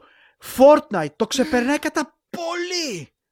Community Ακόμα support. και- ακόμα- Δηλαδή, στο πόσο ε, έχει πάρει δώσε ε, η εταιρεία με το community και υποστηρίζει το community. Αν είναι δυνατό. Δηλαδή, Και το μεγαλύτερο Fall- παράδειγμα είναι το No Man's Sky, έτσι. καλά Αυτό που άστο λέγαμε. το, το No Man's Sky. Και γιατί το λέω, γιατί το Fall Guys ήταν ένα παιχνίδι το οποίο. Εντάξει, οκ. οι άνθρωποι έκαναν επιτυχία από εκεί που δεν το περίμεναν, έτσι. Οκ, αυτο Μμμ. δεν το περιμένει κανένας. Τόσο μεγάλη επιτυχία. Το έδωσαν και free τότε στο PlayStation Network Ε, αυ- κτλ. αυτό, το- αυτό το boost-αρε. Ωραία, το boost-αρε πάρα πολύ, δεν περίμενα επιτυχία κτλ. Όμως, αργήσανε πάρα πολύ οι άνθρωποι να βγάλουν updates, να βάλουν πράγματα. Και όταν βάλανε, εγώ θυμάμαι ότι όλοι ήταν απογοητευμένοι με το content που βάλανε. Αυτά πού είναι ακριβώς εδώ πέρα στα awards, πού, πού αντικατοπτρίζονται στο community support; Κοίτα, εγώ πιστεύω ότι είχε να κάνει και λίγο με το support που τους κάνανε με, το, με τα game, ε, Gamescom και τα λοιπά, τα οποία είχαν γίνει το καλοκαίρι. Και τώρα θα μιλήσουμε για το Season Pass, Season 2, για το Fall Guy. Που βάλανε τα Medieval. Μα εκεί, εκεί ξενέρωσε ο κόσμος. Μα και βέβαια ξενέρωσε. Αλλά το θέμα είναι το, από το support του και μόνο φάνηκε το τι θα μπορούσε να βγει και στα Game Awards. Τι να σου πω. Πάντως δεν το άξιζε σε καμία περίπτωση το Fall Guys. Όχι, όχι. Το βραβείο. Σε καμία το περίπτωση. Καλύτερα να το έπαιρνε τον Destiny, πραγματικά. Που μιλάμε, μιλάμε για community το οποίο είναι χρόνια τώρα, έτσι. Ναι. Ένα αυτό, δύο. Το άλλο, ας πούμε, το No Man's Sky που το λέμε και, και το λέμε, ρε φίλε, πώς εξελίχθηκε το community που ακόμα Εντάξει. μεγαλώνει. Δεν το λέω για το No Man's Sky γιατί πήρε άλλο βραβείο. Θα τα πούμε ναι, okay, στην πορεία. Ναι. Ε, best Mobile Game. Εντάξει, εδώ το καταλαβαίνω. Αν και μ, υπάρχει κάτι άλλο μέσα. Call of Duty Mobile, Legends of Runeterra, Pokemon Cafe Mix. Καλά, γελάω. Γελάω, ναι. κλαίω, κάτι, Απλά κάτι το, βάλα, το βάλανε για να υπάρχει. Ναι, ναι. Genshin Impact, Among Us. Σκοτώνω άνθρωπο. Πραγματικά. Winner Among Us. Παιδιά σκοτώνω άνθρωπο. Παιδιά, έχει, έχει το Genshin Impact μαλάκι σε αυτήν την κατηγορία. την παιχνιδάρα. Και βάλα το Among Us. Που παίζω Among Us, έτσι το ξαναλέω. Παίζω σχεδόν καθημερινά Among Us, έτσι. Δεν μπορείς να βάλεις best mobile game το Among Us εφόσον υπάρχει το Genshin Impact μέσα. Αν είναι δυνατόν. Αν είναι δυνατόν. Χώρια το Call of Duty το οποίο έχει τρελό community στο κινητό, έτσι. Εντάξει. Ε, τι να σου πω. Ναι, ακόμα και το Call of Duty το mobile είναι πάρα πολύ καλοφτιαγμένο game στο κινητό. Η αλήθεια να λέγεται. Λοιπόν, Best Debut Indie Game. Carrion, γαμώτα games. Mortal Shell, γαμώτα games. Raji and Ancient Epic, γαμώτα games. Rocky και κερδίζει το φασμοφόμπια. Tell me why. Είστε, ρε μαλάκες, είστε σοβαροί, αλήθεια, πείτε μου τώρα, αλήθεια. Πείτε την αλήθεια. Πραγματικά ξαναγυρίζουμε πίσω σε αυτό που λέγαμε ότι δίνονται βραβεία επειδή ο κόσμος περιμένει ότι θα δοθούν εκεί. Επειδή μίλησε ο κόσμος. Δηλαδή, Μάλλον, ναι. άμα ας πούμε, για παράδειγμα, αν ο Justin Bieber το 2021 κάνει τις περισσότερες πωλήσεις μουσικής, θα πρέπει να του δώσουμε τον Grammy. Επειδή πούλησε τα περισσότερα. Έτσι πάει. Για να καταλάβω δηλαδή. Όποιο άλλο παιχνίδι και να μου βάζες, πραγματικά το άξιζε περισσότερο. Carrion, Mortal Cell, που ήταν έτσι... Το Mortal Cell ήταν, ήταν όχι απλά φαινόμενο. Το, όταν βγήκε παιδιά όλοι παίζανε το Mortal Cell. Ναι. Και παίζανε γιατί είναι παιχνίδι το οποίο ήταν σαν ένα Dark Souls καινούριο. Ναι. Και ήταν πολύ καλό και σαν Dark Souls. Το Raji το Ινδικό που το είχα παίξει και εγώ on stream που είναι ένα, ένα αριστούργημα. Τέλος πάντων. Αρχίζω και εκνευρίζομαι. όσο, προ... όσο, όσο, προχωράνε, όσο προχωρά τα γραβεία αρχίζω και εκνευρίζομαι περισσότερο. Δεν πειράζει, καλμάρισες λίγο. Λοιπόν, Best Indie Game. Carrion, Fall Guys, Spelunky 2, Spiritfarer, Hades. Εντάξει. Δικαιολογημένα. το Hades. Winner Hades. Εντάξει. Οκ. Okay. Okay.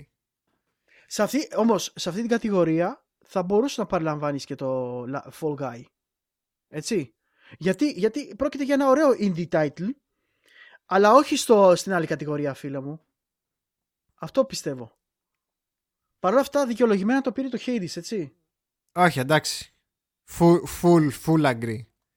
Το Ράτζι λέει ο, ο Εζάντερ, να τι έχω ξεχάσει να βάλεις. Να το βάλεις. Ε, είναι εκπληκτικό παιχνίδι το Ράτζι. Art, art game που λέμε.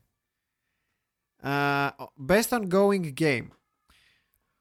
Uh, Apex Legends, Destiny 2, Call of Duty Warzone, Fortnite, No Man's Sky. Εδώ πραγματικά δεν μπορώ να καταλάβω ακριβώς τη διαφορά του community support βραβείου από το ongoing game. δεν είναι λίγο πανομοιότυπα. Okay, πέ, πες ότι αυτό έχει να κάνει με το community το οποίο το υποστηρίζει και τα λοιπά. Αν έχει ακόμα community το οποίο μεγαλώνει, μικραίνει και και και. Εδώ πες είναι ακόμα για το ongoing game, δηλαδή τα updates Ναι. που γίνονται, εξελίσσεται, μεγαλώνει κι άλλο. Δηλαδή Οκ. πες ότι είναι διαφορετικά πράγματα. Αυτό το βραβείο το πήρε το No Man's Sky ε, που το αξίζει περισσότερο απ' όλα. Προφανώς, obviously. Μμμ. Εντάξει, θα μπορούσε κάποιος να μου πει ότι θα μπορούσε να το πάρει και το Fortnite. Εντάξει, οκ. Το Fortnite όμως θα το έχει πάρει αυτό το βραβείο 500 φορές. Οκ. Όχι, το No Man's Sky το άξιζε γιατί σα λέω, παιδιά, είναι εκπληκτική δουλειά. Το που No Man's γίνει Sky τελευταίο έχει καιρό. πάει, έχει πάει από το 0 στο 100. Ναι. λοιπόν. Games for Impact. Τι είναι αυτό; Δεν ξέρω τι είναι αυτή η κατηγορία. Games for Impact. Α, α, ξέρω τι είναι, ξέρω τι είναι. Games for Impact ήταν, παιδιά, ένα βραβείο το οποίο. Καλά, τώρα δεν θα το συζητήσουμε εδώ πέρα. είναι παιχνίδια τα οποία έδιναν κάποιο μήνυμα. Α, και είναι μέσα το If Found, το Kentucky Route Zero, το Spirit Fairer, το Through Darkest of Times και το Tell Me Why. Και φυσικά το πήρε το Tell Me Why για κάποια μηνύματα που είχε μέσα. Εντάξει, όλοι καταλαβαίνουμε νομίζω γιατί μπαίνουν τέτοια πράγματα μέσα στα awards. Οκ. Θα έπρεπε ή όχι να μπαίνουν δύο βραβεία στα Awards; Είναι η ερώτηση. Τέλος πάντων. Αυτά τα παιχνίδια θα μπορούσαν να Games. ήταν σε μια κατηγορία adventure. Γιατί έπρεπε να είναι εκεί Ναι. πέρα δηλαδή; Ναι, ναι, Επειδή ναι, ναι, είχαν ναι. τα μηνύματα τα LGBT και τα λοιπά. Φοβερό παιχνίδι είναι το Tell Me Why. Της Don't Nod. Γαμώ τα παιχνίδια. Αλλά ό,τι να είναι. Τέλος πάντων. Δηλαδή, δηλαδή δεν το ξέρει κανένας σαν καλό παιχνίδι, το ξέρει κάποιος για αυτό το πράγμα που Ναι, έγινε ναι, ναι, όλος ο ναι. ντόρος γύρω από αυτό. Ναι, ναι, ναι. Αυτό είναι το κακό. Στην τελική ρε μαλάκα, δεν παρατηρείς το παιχνίδι, κοιτάς μόνο το content του. Που σου σου χαλάει όλη την εμπειρία. Γιατί; Και με αυτές τις κατηγορίες που το βάζουν, ε, το στιγματίζουν κι άλλο. Γι' αυτό Τέλος τα πάντων, βραβεία ναι. αυτά είναι περίεργα, γιατί δεν Ε, κοιτάνε βραβεία για αυτό το παιχνίδι. Ήθελα, ήθελα να το αναφέρω και με το Cyberpunk αυτό πριν, αλλά δεν το ανέφερα, το απέφυγα. Που είχαν βάλει. που, που μας είχαν πρίξει τον πάπαρο με το ότι μπορείς να δημιουργείς ε, τρανς χαρακτήρες και να προσθέτεις γεννητικά όργανα. Και όλος αυτός ο ντόρος γιατί ήταν για τρεις επιλογές που, τρεις-τέσσερις επιλογές που έχεις. Αυτό. Αλλά βέβαια αυτό γεννάει άρθρα στο ίντερνετ. Ακριβώς, το κλικ. ε, Ε, Το ότι κλικ, έβαλες- δυστυχώς, Το ότι έβαλες ένα πουλάκι και ένα πιπάκι γεννάει άρθρα και κλικς. Αυτό ήταν, ήταν κάτι άλλο το οποίο δεν το ανέφερα γιατί αρκετό σκατό έριξα στη CD Projekt Red παρόλο που το έκανα pre-order το game. Λοιπόν, best performance για voice actor. Έτσι. Laura Bailey ως Abby στο Last of Us Part 2. Ashley Johnson ως Ellie στο Last of Us Part 2. Daisuke Tsuji ως τον Jin στον Ghost of Tsushima. Logan Cunningham ω- ως τον Hades στο Hades. Και Naji Jeterm ως τον Miles Morales στο Spider-Man Miles Morales. Και το βραβείο το πήρε η Abby, η Laura Bailey που υποδύεται την Abby στο Last of Us 2. Οκ. Okay. Fair enough. I guess. Φίλε, να σου πω κάτι όμως. Θα, θα πω εγώ κάτι άλλο εδώ. Συμφωνώ με αυτό το βραβείο που το πήρε η- η Abby. Ήταν πάνω κάτω η ηθοποιός της Abby και της Ellie. Ήταν καταπληκτικές και οι δύο. Χωρίς Μμμ. πλάκα. Ναι, Σου ναι. λέω είναι στα, στα μεγάλα συν του παιχνιδιού η- το acting που κάνουν μέσα. Το acting, ε, έπαιξα τον Ghost of Tsushima στα Ιαπωνικά. Με τον actor λοιπόν τον ε, Daisuke Tsuji. Μμμ. Φίλε, το performance του είναι καταπληκτικό. Ε, καλά, εντάξει, το, τα αυτό που το ξέρουμε. χαλάει είναι το lip sync. Μόνο. Είναι top notch το performance του. Που είναι για τα αγγλικά, ε. Επειδή δεν τον νίκησε, για μένα θέλω να πω ότι το συναγωνίζεται άξια σε αυτή την κατηγορία. Ε, καλά, τα ιαπωνικά, η, η ιαπωνική Seiyu, που είναι οι voice actors στην Ιαπωνία, εντάξει, είναι μιας άλλης κλάσης, έτσι, τα ξέρουμε αυτά. Ο συγκεκριμένος σου λέω είναι Ναι. παιδιά, είχα πάθει πλάκα, ρε. Εντάξει, τι να καταπληκτικό. πούμε. Πάντως- είναι, πάντως είναι μια ξαναλέω, πολύ... δεν- έλα. Δεν το κράζω, είναι δίκαια το νίκησε και η συγκεκριμένη. Όχι, Ωραία εντάξει, το παίξει το ρόλο της. εννοείται, εννοείται. Νομίζω Α, θα και μπορούσε πιστεύω- να το είχε πάρει οποιαδήποτε Η από τις Έλλη. δύο. Εγώ πιστεύω η Έλλη νομίζω το μπορούσε να το πάρει καλύτερα. Δεν ξέρω γιατί. Το, έτσι νιώθω. Λοιπόν, Best Audio Design. Doom Eternal, Half-Life Alyx, Ghost of Tsushima, Resident Evil 3 Remake, uh, The Last of Us Part 2. Γιατί το πήρε τον Ghost of Tsushima, πες μου. Δεν ξέρω. Το πήρε και αυτό το Last of Us Part 2. Όχι, εδώ δεν συμφωνώ. Ε, ούτε εγώ συμφωνώ. Δεν συμφωνώ σε καμία περίπτωση, δεν ειδικά από τη συμφωνώ. στιγμή που όσοι συγκρίναν τα παιχνίδια, δηλαδή ε, part, ε, το Ghost of Tsu- συγγνώμη, Όχι. The Last of Us 1 και 2, όλοι είπανε πως το design level του είναι κατώτερο του 1. Γιατί το Ghost of το Tsushima δεν πήρε αυτή την κατηγορία; Εξηγήστε μου. Για το audio Το σ- μιλάμε, να σε διορθώσω. Για το Audio. audio design. Audio, audio. Φίλε, φίλε, το audio είναι σε άλλο Audio, διάστημα audio. στο Ghost. Ναι, ναι. Το ξέρω. Σε άλλο διάστημα. Θα I έπρεπε know. να υπάρχει, ρε παιδιά, αλήθεια, προχωράς και ακούς, ακόμα και αν, και αν ακου, ακουμπάς τα φυτά που περνάς μέσα από τα φυτά, ακούγεται που σαν να ακουμπάς τα λουλούδια. Δηλαδή είναι, είναι ασυναγώνιστο αυτό που κάνανε. I Και know. πες, και πες πάει στο διάολο, οκ. Πες πάει στο διάολο. Στην επόμενη κατηγορία. Αχ. Best Score and Music. Doom Eternal, Hades, Ori and the Will of the Wisps, The Last of Us Part 2, Final Fantasy VII Remake. Το βραβείο πήρε το Final Fantasy VII Remake. Πού είναι το πρόβλημα τώρα? Πού είναι το πρόβλημα εδώ πέρα? Με το Final Fantasy VII Remake. Ναι μεν είναι απίστευτο το, η μουσική του Final Fantasy VII, το ξέρουμε όλοι. Ναι, ναι, ναι, από παλιά. εννοείται. Μόνο που βαθμολογου... στην ουσία βαθμολογούμε, αξιολογούμε το arrangement, έτσι, το rearrangement. Γιατί η μουσική του Final Fantasy VII δεν είναι καινούρια. Αυτό υπήρχε ήδη. ναι, υπήρχε ήδη εκεί. δηλαδή και μόνο γι' αυτό πιστεύω ότι θα έπρεπε να δινόταν η ευκαιρία σε κάτι άλλο. Όπως το Doom για μένα. Θα σου πω γιατί δεν το πήρε το Doom. Θα μπορούσε να το είχε πάρει το Doom, αλλά έκανε κάτι μαλακίες η Bethesda στο mixing Όχι, δεν το ξέρω. και, αυτό. του Mick, και έχει γαμίσει το mix του Mick Gordon και πιστεύω γι' αυτό δεν πήρε ούτε το score and music ούτε το audio design το Doom γιατί κάτι από τα δύο θα μπορούσε να είχε πάρει το Doom τουλάχιστον για ήχο Πάντως, πάντως το immersion που γίνεται με το music στο Doom στο παιχνίδι, παιδιά, και το ε, action ε, του, απίστευτο είναι... άστο Πείτε μου αυτός ο συνδυασμός, ρε μαλάκα, γιατί να μην τον νικήσει αυτό το τέτοιο, την κατηγορία. Που και σε αυτήν θα έπρεπε να είναι και τον Ghost of Tsushima. Ξεκάθαρα Ε, θα πρέπει ναι, να είναι ναι, τον θα Ghost μπο- of Tsushima. ναι δεν μου, μου κάνει εντύπωση που δεν είναι καν νομινή δεν είναι καν το Ghost of Tsushima στο If I recall correctly, λέει ο Ζάντερ, η απόφαση στα Game Awards είναι 90% κριτές και 10% audience. Ναι, κάπως έτσι είναι, Ζάντερ, Εκτός- οπότε... Εκτός φαίνεται η διαφορά, ε, ε, Xander, να πούμε μόνο αυτό, ότι όταν δόθηκε πλήρη δύναμη του vote των ε, viewers, φάνηκε αργότερα. Ναι, ναι. Και αυτό έχει να κάνει πάρα πολύ σημαντικό πράγμα. Στο ένα βραβείο που δίνουν 100% από ψήφος του κόσμου. Πάμε και στην επόμενη κατηγορία. Λοιπόν, Best Art Direction.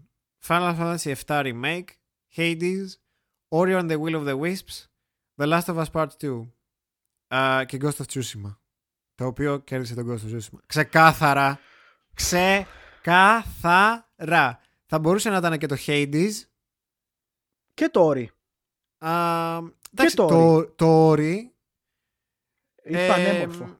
Είναι, πανέμορφο. πανέμορφο. Είναι πανέμορφο, αλλά παρόμοιο ήταν και το προηγούμενο. Δηλαδή... Δηλαδή, άμα το πας εκεί, ναι, συμφωνώ. αυτό ναι, ότι ήταν, ήταν στα χνάρια του προηγούμενου, δεν ήταν, πες, τόσο new stuff. Θα, είναι, θα πω πο- κάτι- είναι πολύ boosted σε σχέση με το πρώτο, αλλά Ήμουνα, λοιπόν, για να, για να καταλάβετε λίγο τι άνθρωπος είμαι, ήμουνα ο άνθρωπος που βγήκε όταν είδε τα πρώτα τρέλερ του Ghost of Tsushima και είπα ότι αυτό το παιχνίδι είναι απλά gimmick media για να πουλήσω το game. Δεν θα βγει έτσι. Όταν λοιπόν είδα το sample του παιχνιδιού και όταν πρωτοέπαιξα τον Ghost of Tsushima, είπα έκανα λάθος. Ήταν όντως, αν και ε, downgraded, όχι σε βαθμό, να πεις ότι είναι άλλο game. Ήταν ακριβώς όπως το δείξαν σχεδόν. Ήταν καταπληκτικό το Ghost of Tsushima σε art direction. ευτυχώς το πήρε τον Ghost of Tsushima. Αυτό το... δεν- Ευτυχώς, δεν, θα ναι. μπορούσε να το, δεν θα μπορούσε να το πάρει άλλο game. Άντε ίσως το Hades, άντε. Αλλά νομίζω ανταμείφθηκε και το Hades. Λοιπόν. Και εδώ είναι μεγαλύτερο πρόβλημα. ναι, δεν είναι το μεγαλύτερο πρόβλημα του Σεμπάστιαν. Best Narrative. 13 Sentinels Aegis Rim. Final Fantasy VII Remake. Ghost of Tsushima. Hades. Και νικητής The Last of Us Part 2. Να πω. Να πεις. Ωραία. Ε, κάτσε λίγο. Λοιπόν, το παιχνίδι το οποίο έχω μιλήσει πάρα πολύ καιρό σχετικά με το The Last of Us και έχω, και έχω τονίσει γιατί πολλοί βγήκαν και είπαν haters gonna hate επειδή και καλά το The Last of Us ε, πήρε τόσα βραβεία που κατά μεγάλο βαθμό συμφωνώ με τα βραβεία που πήρε. Εντάξει. Ναι, έχουμε πει, έχουμε πει ήδη αρκετά με τα οποία Αλλά συμφωνούμε. όπως και στο παιχνίδι το direction που πήρε το story του και ο τρόπος που το πήρε που ξαναλέω δεν με πειράζει το direction που πήρε το story και πώς εξελίχθηκε. Μοιράζει, με νοιάζει ο τρόπος που το δείξαν και το είπανε. Άμα το κάναμε διαφορετικό τρόπο και με τους ε, χαρακτήρες θα δενόμουν περισσότερο θα επένδυα περισσότερο συναισθηματικά στο story του και δεν θα μου χάλαγε την εμπειρία το game. Που ήταν και το μεγαλύτερο πρόβλημα του κόσμου ρε φίλε εντάξει οπότε για μένα αυτό το βραβείο δεν πρέπει να το πάρει το Last of Us γιατί είχε προβλήματα και αυτό φάνηκε ξεκάθαρα από το 50-50 σχεδόν του κόσμου που κάποιους το άρεσε και σε πολλούς όχι ε, όταν υπάρχει αυτή η αψημαχία του κοινού στο συγκεκριμένο park που είναι το μεγαλύτερο του σημείο κάπου υπάρχει πρόβλημα. Κάτι δεν πάει καλά. Δεν γίνεται να μαλάκα να είναι αυτοί σωστοί και οι άλλοι σωστοί. Ο καθένας και το δικό του σωστό κομμάτι. Παρ' όλα αυτά εγώ πιστεύω ότι αν το story υπο... είχε υποθεί διαφορετικά με ίδιο αποτέλεσμα θα ήταν πολύ καλύτερο παιχνίδι. Δεν ήταν του 10 το The Last of Us για μένα. Το The Last of Us για μένα ήταν του 7-8 γιατί όλα τα άλλα τα κάνει σωστά που ακόμα και στο ε, gameplay του ήταν υπερβολικά πιστό στο πρώτο, πιστεύω. Παρ' όλα αυτά όμως ήταν ένα καταπληκτικό game. Το story του, ναι, με χάλασε. Δεν με χάλασε γιατί έγιναν τα γεγονότα όπως γίνανε. Με χάλασε ο τρόπος που τα βάλαν να γίνουνε. Μμμ. Πιστεύω θα μπορούσε να γίνει καταπληκτικά πολύ καλύτερα αυτό το game. Να σου πω. Μμμ. Ε, ποιος θα ήθελες ιδανικά να είχε πάρει το Best Narrative? Ε, ακόμα Ghost και αν of, δεν... Ghost of Tsushima. Και Οκ. όχι, συγγνώμη, συγγνώμη. Το παίρνω πίσω. Έχω το και εγώ Hades. κάτι στο μυαλό μου. Το Hades. Ναι, Έχω και εγώ κάτι στο μυαλό μου το οποίο πραγματικά έχει αδικηθεί σε όλα τα υπόλοιπα βραβεία. Σε όλα Ε, τα περίμενε. υπόλοιπα βραβεία. εννοείς εκτό, ε, και παιχνίδι εκτός της κατηγορίας; Υπάρχει ένα παιχνίδι που έχει αδικηθεί σε όλες τις άλλες κατηγορίες εκτός από μία. Πες. Το Half-Life Alyx. Ναι, Θα οκ. μπορούσε πολύ εύκολα να ήταν εδώ πέρα στο Best Narrative. Θα μπορούσε Αν να το δεν είχε πάρεις- πάρει κιόλας. Αν δεν απλά- πάρεις υπόψη ότι ήταν, ε, είναι για niche κοινό, γι' αυτό, δηλαδή που έχουν Αυτό. το VR, Δηλαδή. Ναι, αλλά παίζει ρόλο. κανονικά όχι. Επειδή δηλαδή μπορεί, λί- μπορούν λίγοι να έχουν πρόσβαση σε αυτό το game, δ- σημαίνει ότι δεν μπορεί να πάρει Best Narrative. Επειδή, επειδή εγώ πιστεύω ότι για αυτή τη μαλακία τους. Ναι, συμφωνώ, μπορούσαν και σε αυτήν την κατηγορία. Ξέρεις το σε Alex. πόσα από αυτά τα βραβεία που προαναφέραμε θα μπορούσε να ήταν υποψήφιο το Half-Life; Να σου πω στο Art Direction, να σου πω στο... ε, Καλά, στο, στο Art Direction σίγουρα. Στο Action Game να σου πω. Πού να σου πω. Δεν μπαίνει όμως γιατί είναι VR game. Οκ. Και είναι μάλιστα είναι πάρα πολύ καλό. Το καλύτερο δείγμα VR game ίσως, έτσι. Είναι ξεκάθαρα το καλύτερο VR game και είναι ένα εξαιρετικό game τελεία. Άσχετα από το αν είναι VR ή όχι.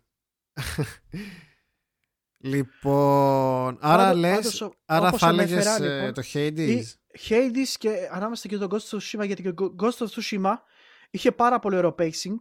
Το story του βέβαια δεν ήταν το deep, παρόλα αυτά όμως είχε πράγματα τα οποία Ναι, ερχόντουσαν ε, αψημα- σε αψημαχία με την κουλτούρα της, Ιαπωνι... Ιαπωνίας και αυτό ήταν που το έκανε έτσι ωραίο γιατί σου βγάζει ωραία πράγματα, μηνύματα σχετικά με τον κώδικα του Bushido που είχαν οι Ιάπωνες και έχουν και σήμερα ακόμα και αυτό που πρέπει κάποιος να κάνει και ας προσπεράσει όλα τα υπόλοιπα. Ήταν πολύ ωραίο το μήνυμά του. Παρ' όλα αυτά το Hades, το narrative πως το κάνει σχετικά με το gameplay του που συνδυάζονται μαζί με το narrative του παιχνιδιού και το story του πως εξελίσσεται είναι, είναι unique. Είναι καταπληκτικά unique. Γι' αυτό το λόγο ίσως το έδινα στο Hades. Έλα, 16 ευράκια, τσιμπήστε. τσιμπήστε Πραγματικά, όχι απλά worth, παιδιά, είναι τόσο worth ναι, ναι, ναι. Είναι τόσο worth. Λοιπόν, most anticipated game. Εδώ είχα πέσει λίγο έξω. Ήμουν ανάμεσα σε δύο. Δεν έπεσα έξω, ήμουν ανάμεσα σε δύο. Νομίζω είχες πει το Zelda εσύ. Ε, θα, ήμουν ανάμεσα σε δύο. Halo Infinite, uh, Horizon Forbidden West, God of War sequel, Resident Evil Village, The Legend of Zelda Breath of the Wild sequel και νικητής Elden Ring. Ήμουν ανάμεσα σε Elden Ring και Breath of the Wild 2. πίστευα ότι θα το έπαιρνε το Zelda. Πιο πολύ πίστευα ότι θα το έπαιρνε το Zelda. Το πήρε το Elden Ring τελικά. Δεν το περίμενα. Γενικά, γενικά η ε, Nintendo παιδιά ήταν πολύ απόλυτης βραβεία. Καλά. Πάρα ε, πολύ. Μα δεν έβγαλε games η Nintendo. Το είπαμε και πριν. Δεν έβγαλε games η Nintendo φέτος. Μόνο το Animal Crossing. Δεν χάιπαρε τίποτα κανέναν, ρε φίλε. Αυτό που λέγαμε και εμείς, Χριστό, ότι είναι σαν να τα κρατάει μόνο και μόνο για τον Direct. Αυτό, ναι. Ε, η Nintendo κρατάει για τα Nintendo Direct. Δεν δείχνει τρέλερ. Η Nintendo μας έδειξε πέντε βίντεο, πιο πολλά από όλους. Και όλα ήταν games που είχαν βγει. Ό,τι να είναι. Σε άλλο πλανήτη ζει η Nintendo. Λοιπόν, sorry. Οπότε Elden Ring το οποίο. Ναι, Elden Ring, εντάξει, οκ. Πολύ anticipated, αλλά να σου πω κάτι. Είναι. Είναι niche το Elden Ring. Γι' αυτό στο μυαλό μου είχα ότι το Breath of the Wild, το sequel, θα ήταν πολύ πιο anticipated. Όταν λες most anticipated, είναι σαν να λες οι περισσότεροι περιμένουν το τάδε. Έτσι δεν είναι, έτσι δεν εννοείς. Ναι, ναι, ναι. Ή εννοείς, α, περιμένω να βγει αυτό γιατί πιστεύω ότι θα είναι δεν ξέρω τι, τι, τι είναι most anticipated. Most anticipated. Τέλος πάντων, γι' αυτό έλεγα το Breath of the Wild 2. Best Game Direction. Oh, καλά. Oh, καλά. Εδώ και αν διαφωνώ. Uh, Final Fantasy VII Remake Ghost of Tsushima Hades Half-Life Felix Να το επιτέλους εμφανίστηκε Και σε non-VR κατηγορία.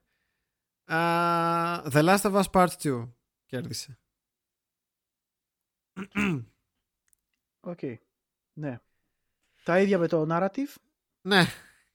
Το οποίο Τα το είπαμε direction, λίγο πολύ το νομίζω. direction Ναι. που, που, πήρε, που πήρε το Last of Us είπαμε Θεωρήθηκε προ, προβληματικό το direction από τη μισή μερίδα του κόσμου. Έτσι κι αλλιώς. Μα ρε φίλε, έτσι πως το κάνει το παιχνίδι δεν συμπάθησε κανείς τους χαρακτήρες τους φαινόντουσαν κάποιοι υποανεπτυγμένοι, κάποιοι αλλάξαν τελείως, τελείως την τροπή του παιχνιδιού από ό,τι ήταν το αρχικό. Ό,τι δημιούργησε το αρχικό, το δεύτερο το κατούρισε. Σε πολλά σημεία. Μην μου πείτε όχι τώρα που μου βγαίνουν και καλά με που είναι hater. Έτσι είναι. Πολλοί το είπανε. Ρε φίλε, αλήθεια, πρέπει κάποια στιγμή να μιλήσω για spoilers για το συγκεκριμένο παιχνίδι, γιατί δεν θέλω να μιλήσω για spoilers. Εντάξει, ναι, εντάξει, προφανώς δεν μπορούμε να μιλάμε για spoilers. Ναι. Παρ' όλα αυτά, εγώ πιστεύω ότι πραγματικά ότι αν είχε γίνει διαφορετικό direction και διαφορετικό τρόπο το story του Last of Us 2 θα ήταν ένα υπερπλήρες παιχνίδι σαν το ένα. Δεν είναι. Και δεν είναι σε καμία περίπτωση το επόμενο βραβείο. Πες το. Ultimate Game of the Year. Animal Crossing New Horizons. Doom Eternal. Final Fantasy VII Remake, Ghost of Tsushima, Hades, The Last of Us Part 2. Πείτε με ξινό, πείτε με hater ό,τι θέλετε. Έχω αναπτύξει τη γνώμη μου, έχω, την έχω πει, την έχω επεξεργαστεί και αν θέλετε και το συζητάμε και σε live και εκτός live, ό,τι γουστάρετε. Σε καμία περίπτωση το The Last of Us δεν έπρεπε να είναι Game of the Year. Με τα προβλήματα και τις αψημαχίες και το... όλα αυτά που γίνανε όταν βγήκε το παιχνίδι. Το ότι βγαίνουν κάποιοι, το παίζουν κουλτούρα και προσπαθούν να βγάλουν υπομηνύματα στα υπομηνύματα. Μα το έκανε γι' αυτό, μαλάκα, είναι πολύ μπροστά ο τύπος, ρε. Όχι. Τα, το παιχνίδι κα... είχε, είχε μέσα κάποιες... μηνύματα τα οποία δεν έπρεπε να γίνουν. ήταν προβληματικό το pacing του, ήταν προβληματικό το story του όπως εξελίχθηκε. Ήταν πολύ λάθος δομημένο. Με αποτέλεσμα ό,τι έχτισε το ένα το, δεν το δημιούργησε, δεν το προχωρήσει το άλλο. Απλά το χάλασε. Πείτε ό,τι θέλετε, υποστηρίξτε μου το, ξαναλέω, μπορούμε να κάτσουμε να το συζητήσουμε. Παρ' όλα αυτά όμως, όσοι έχετε, όσοι έχετε κολλήσει το παιχνίδι το υπάρτατο, καλώς η γνώμη σας δεν συμφωνώ σε καμία περίπτωση και ειδικά στην άποψη ότι είναι Game of the Year. Δεν είναι Game of the Year. Απλά το πήρε γιατί είναι Sony. Το πήρε γιατί έγινε ό,τι έγινε και έπρεπε ίσως να το πάρει. Γιατί έτσι θεωρούσαν ότι πρέπει να το πάρει. Γιατί έβγαζε μηνύματα. Ενώ ε, σου βγαίνει μια παιχνιδάρα σαν το Hades, το οποίο βγήκε και απλά κατούρισε τον καθένα στη μάπα γιατί από το πουθενά βγήκε και έχει μαλάκα απλά material, content, τα πάντα όλα μέσα, τα οποία είναι από όλο πλανήτη. Ε... Είδατε, δεν, το, δεν, δεν, δεν, πιστεύω ούτε το Ghost of Tsushima είναι ε, Game of the Year material. Αλλά το Hades εντάξει, είναι. θα μπορούσε να ήταν. Θα μπορούσε και βέβαια θα μπορούσε. Παρ' όλα αυτά, λέω ότι το Hades ήταν κατά πολύ ανώτερο παιχνίδι.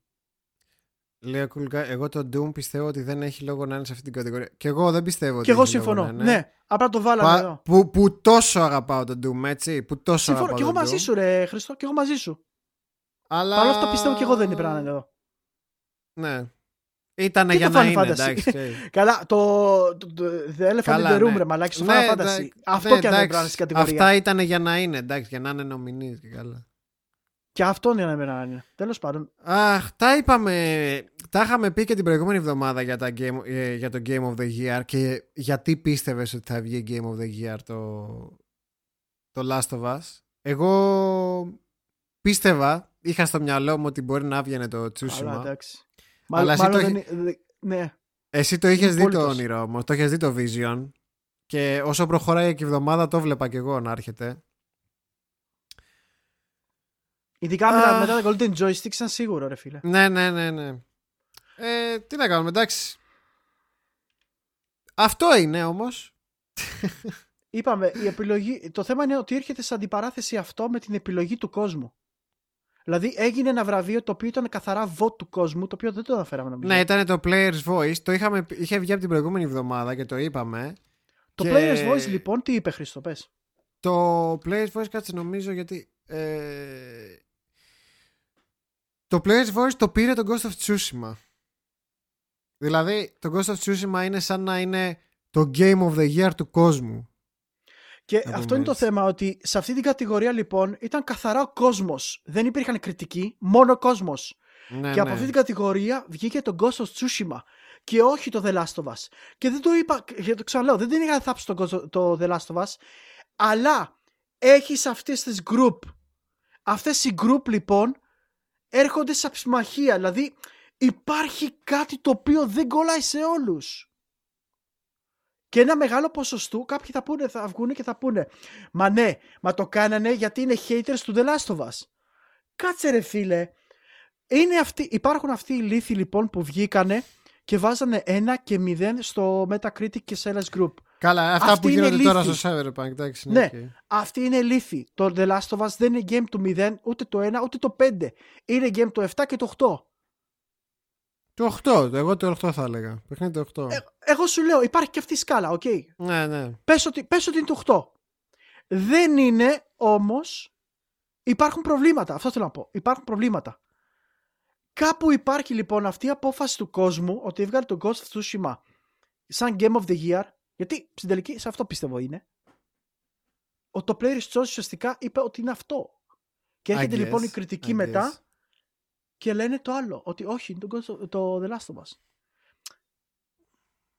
Δεν ξέρω τι να πω άλλο. Δηλαδή, πολύ περίεργα αυτά τα βραβεία. Πολύ περίεργα πώς εξελίχθηκαν, πώς δόθηκαν.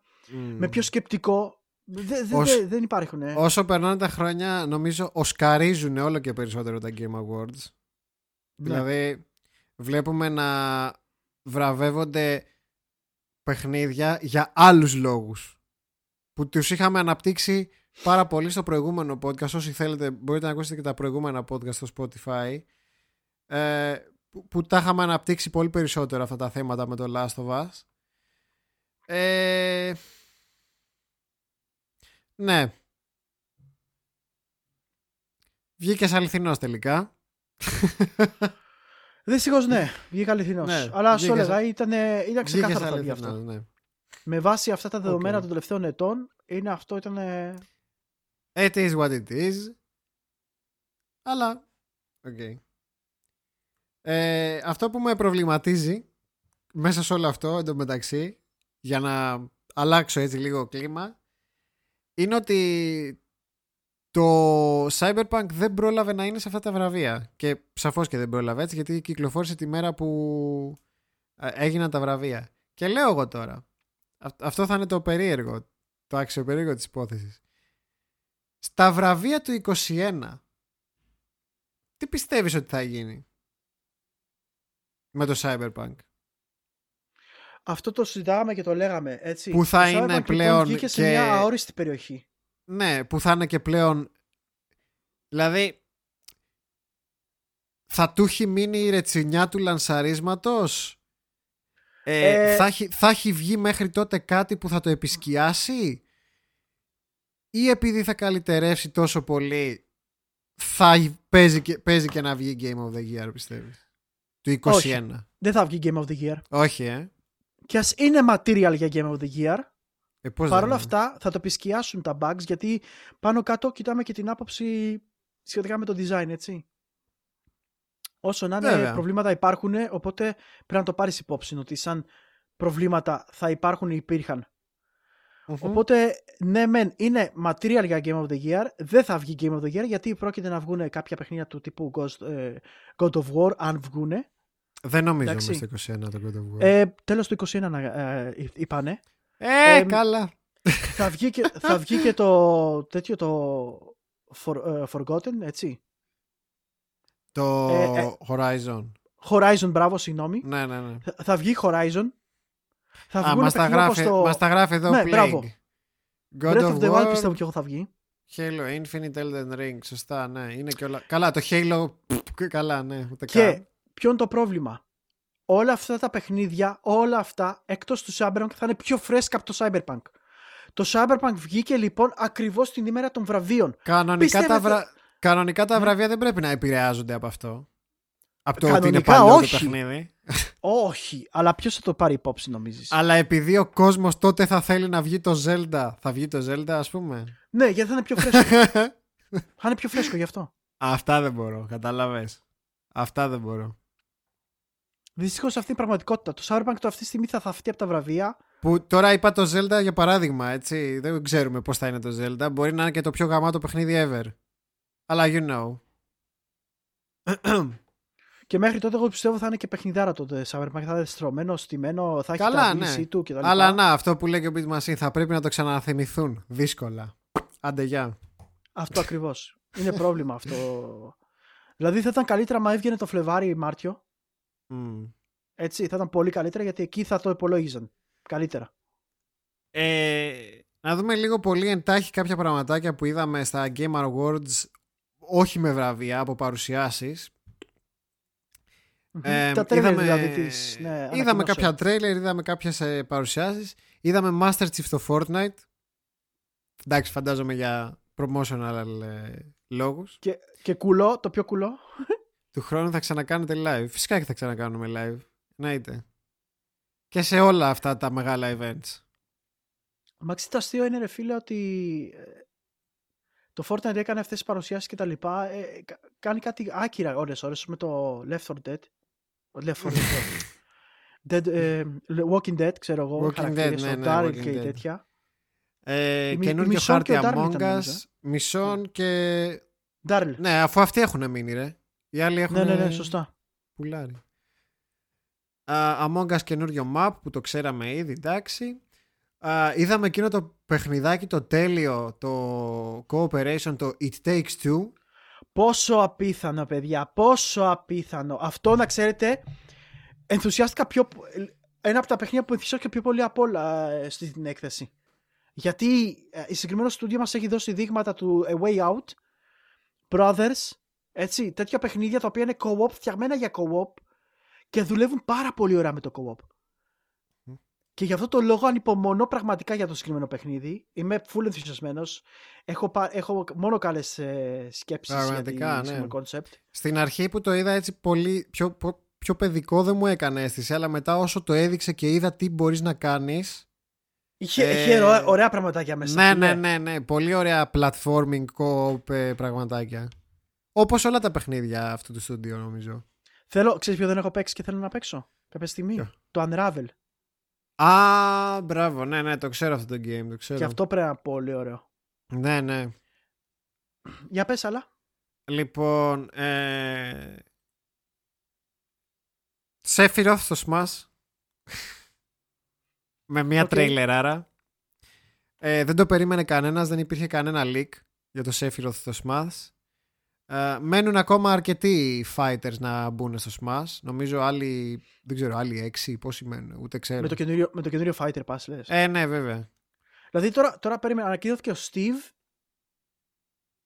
Ποιος έχει βγει ο ε, Steve. έχει μπει ο Steve. Α, έχει μπει, άρα το επόμενο είναι αυτό. Έχει μπει, έχει μπει ο Steve, έχει μπει η κοπέλα από το ARMS. Okay. Έχουν μπει όλοι αυτοί. Ο Sephiroth είναι Νομίζω θα μπει το Γενάρη, δεν θυμάμαι, κάπου εκεί. OK, OK, OK. Φαντάζομαι στα πλαίσια του promotion του Final Fantasy VII. OK. Okay. Uh, το Back for Blood είδαμε που είναι spiritual successor του Left 4 Dead που είναι από τους, ε, κάποιους από τους developers του Left 4 Dead. Ο κόσμος ζητάει για Left 4 Dead 3, έτσι. Πράγμα που όπως είπαμε, ναι, η Valve δεν ξέρει να μετράει μέχρι το 3. Αλλά όπως είπαμε, ναι, η Valve δεν ξέρει να μετράει μέχρι το 3, οπότε το ανέλαβαν μόνοι τους να βγάλουν ε, το Back for Blood. Και, και, και, πιστεύω θα είναι πολύ φαν αυτό, να ξέρεις. Μπορεί, μπορεί. μπορεί. Ε, εντάξει, εμένα δεν μου έκανε ιδιαίτερη εντύπωση γιατί δεν είμαι πολύ φαν του είδους. Να Ρε, είναι πολύ φαν όταν, όταν, όταν ο άλλος παίχτης έχει το, το χειρισμό του τέρατος και τα λοιπά και εσύ πρέπει να επιζήσει στο map. Είναι πολύ ωραίο, φίλε. Είναι αλήθεια πολύ ωραίο. Uh, δεκαλή στο protocol που δεν ξέρω αν ήσουν μέσα όταν το δείχνανε, που ήταν το, έτσι το, ένα το πολύ, πολύ, alien style sci-fi horror. Mm-hmm. Βέβαια αυτό είναι για το 22. Perfect Dark. Oh, μανίτσα. Από την uh, The Initiative, ένα νεοσύστατο Xbox Studio, αποκλειστικό φυσικά το Perfect Dark. Υποψιαζόμουν για το Perfect Dark γιατί είχαν δώσει patent και αυτά, είχαν ναι, καταχωρήσει ναι, ναι, είχαν, είχαν υπάρξει κάποια έτσι ψηλό rumors. Θα είναι ένα reboot της σειράς. Ελπίζω να γίνει σωστά ρε φίλε. Δεν ξέρουμε πολλά πολλά. Ήταν cinematic trailer, δεν ήταν gameplay. Ο Σεμπ ε, παρακαλούσε θεούς και δαίμονες για αυτή την κυκλοφορία και το πήρε. Λοιπόν, Dragon Age 4. Ξα, ξαναλέω, υπάρχει το Anthem, αλλά μάλλον όπως είπαμε δεν υπάρχει το Anthem. Δεν υπάρχει το Anthem. Ναι, οπότε Dragon Age 4, ναι, OK. Okay. Uh, Ark 2 με Vin Diesel. περίμενε, sorry. Κάνω ε, αλλά ξέρω πως πρόκειται για ένα μεγάλο τίτλο και ο κόσμος το αγαπάει, ειδικά το Dragon Age. Ε, για το Dragon Age. Πάρα, πάρα, ναι. Ε, Απλά, απλά δεν ξέρω γιατί μου φαίνεται πολύ έτσι. Έλα ρε, έχει πέσει το Dragon Age πολύ. Το ένα ήταν το καλύτερο. Δηλαδή, το, το Inquisition είναι πάρα πολύ καλό. Όταν έχει. Ναι, αλλά το ένα ήταν καλύτερο. Ναι, εντάξει. Το δύο εντάξει, με το ζόρι το μετράμε. Σε κάποιους αρέσει, οι περισσότεροι το μισούνε. Ε, εντάξει, όταν το καλύτερο game της σειράς σου είναι το πρώτο και έχουν περάσει τόσα χρόνια, ε, ρε φίλε, κάτι δεν έχει πάει καλά προφανώς. Και με το τρέλερ που είδα να σου πω δεν μου έκανε, δεν μου έκανε κάτι κλικ. Ήταν σαν, ε, σαν τα cutscenes που δείχνει το League of Legends όταν παρουσιάζει καινούριο character. Δηλαδή πε, περιμένεις κάτι πολύ grande. Ενώ η Bioware την ίδια νύχτα έδειξε κάτι πολύ grande. Θα το δούμε στην πορεία. Όπως είπες λοιπόν, Ark. Ark 2 με Vin Diesel. Και όχι μόνο. Είδαμε, είδαμε στο τέλος του τρέιλερ του cast και παιδιά τι σκάσανε. Σκάσανε φράγκα. Το cast Σκάσανε είναι φράγκα, απίθανο. Ναι, ναι. ναι, ναι. Και μάλιστα θα βγάλουν και μια animated σειρά, αν δεν κάνω λάθος είδαμε. Ναι.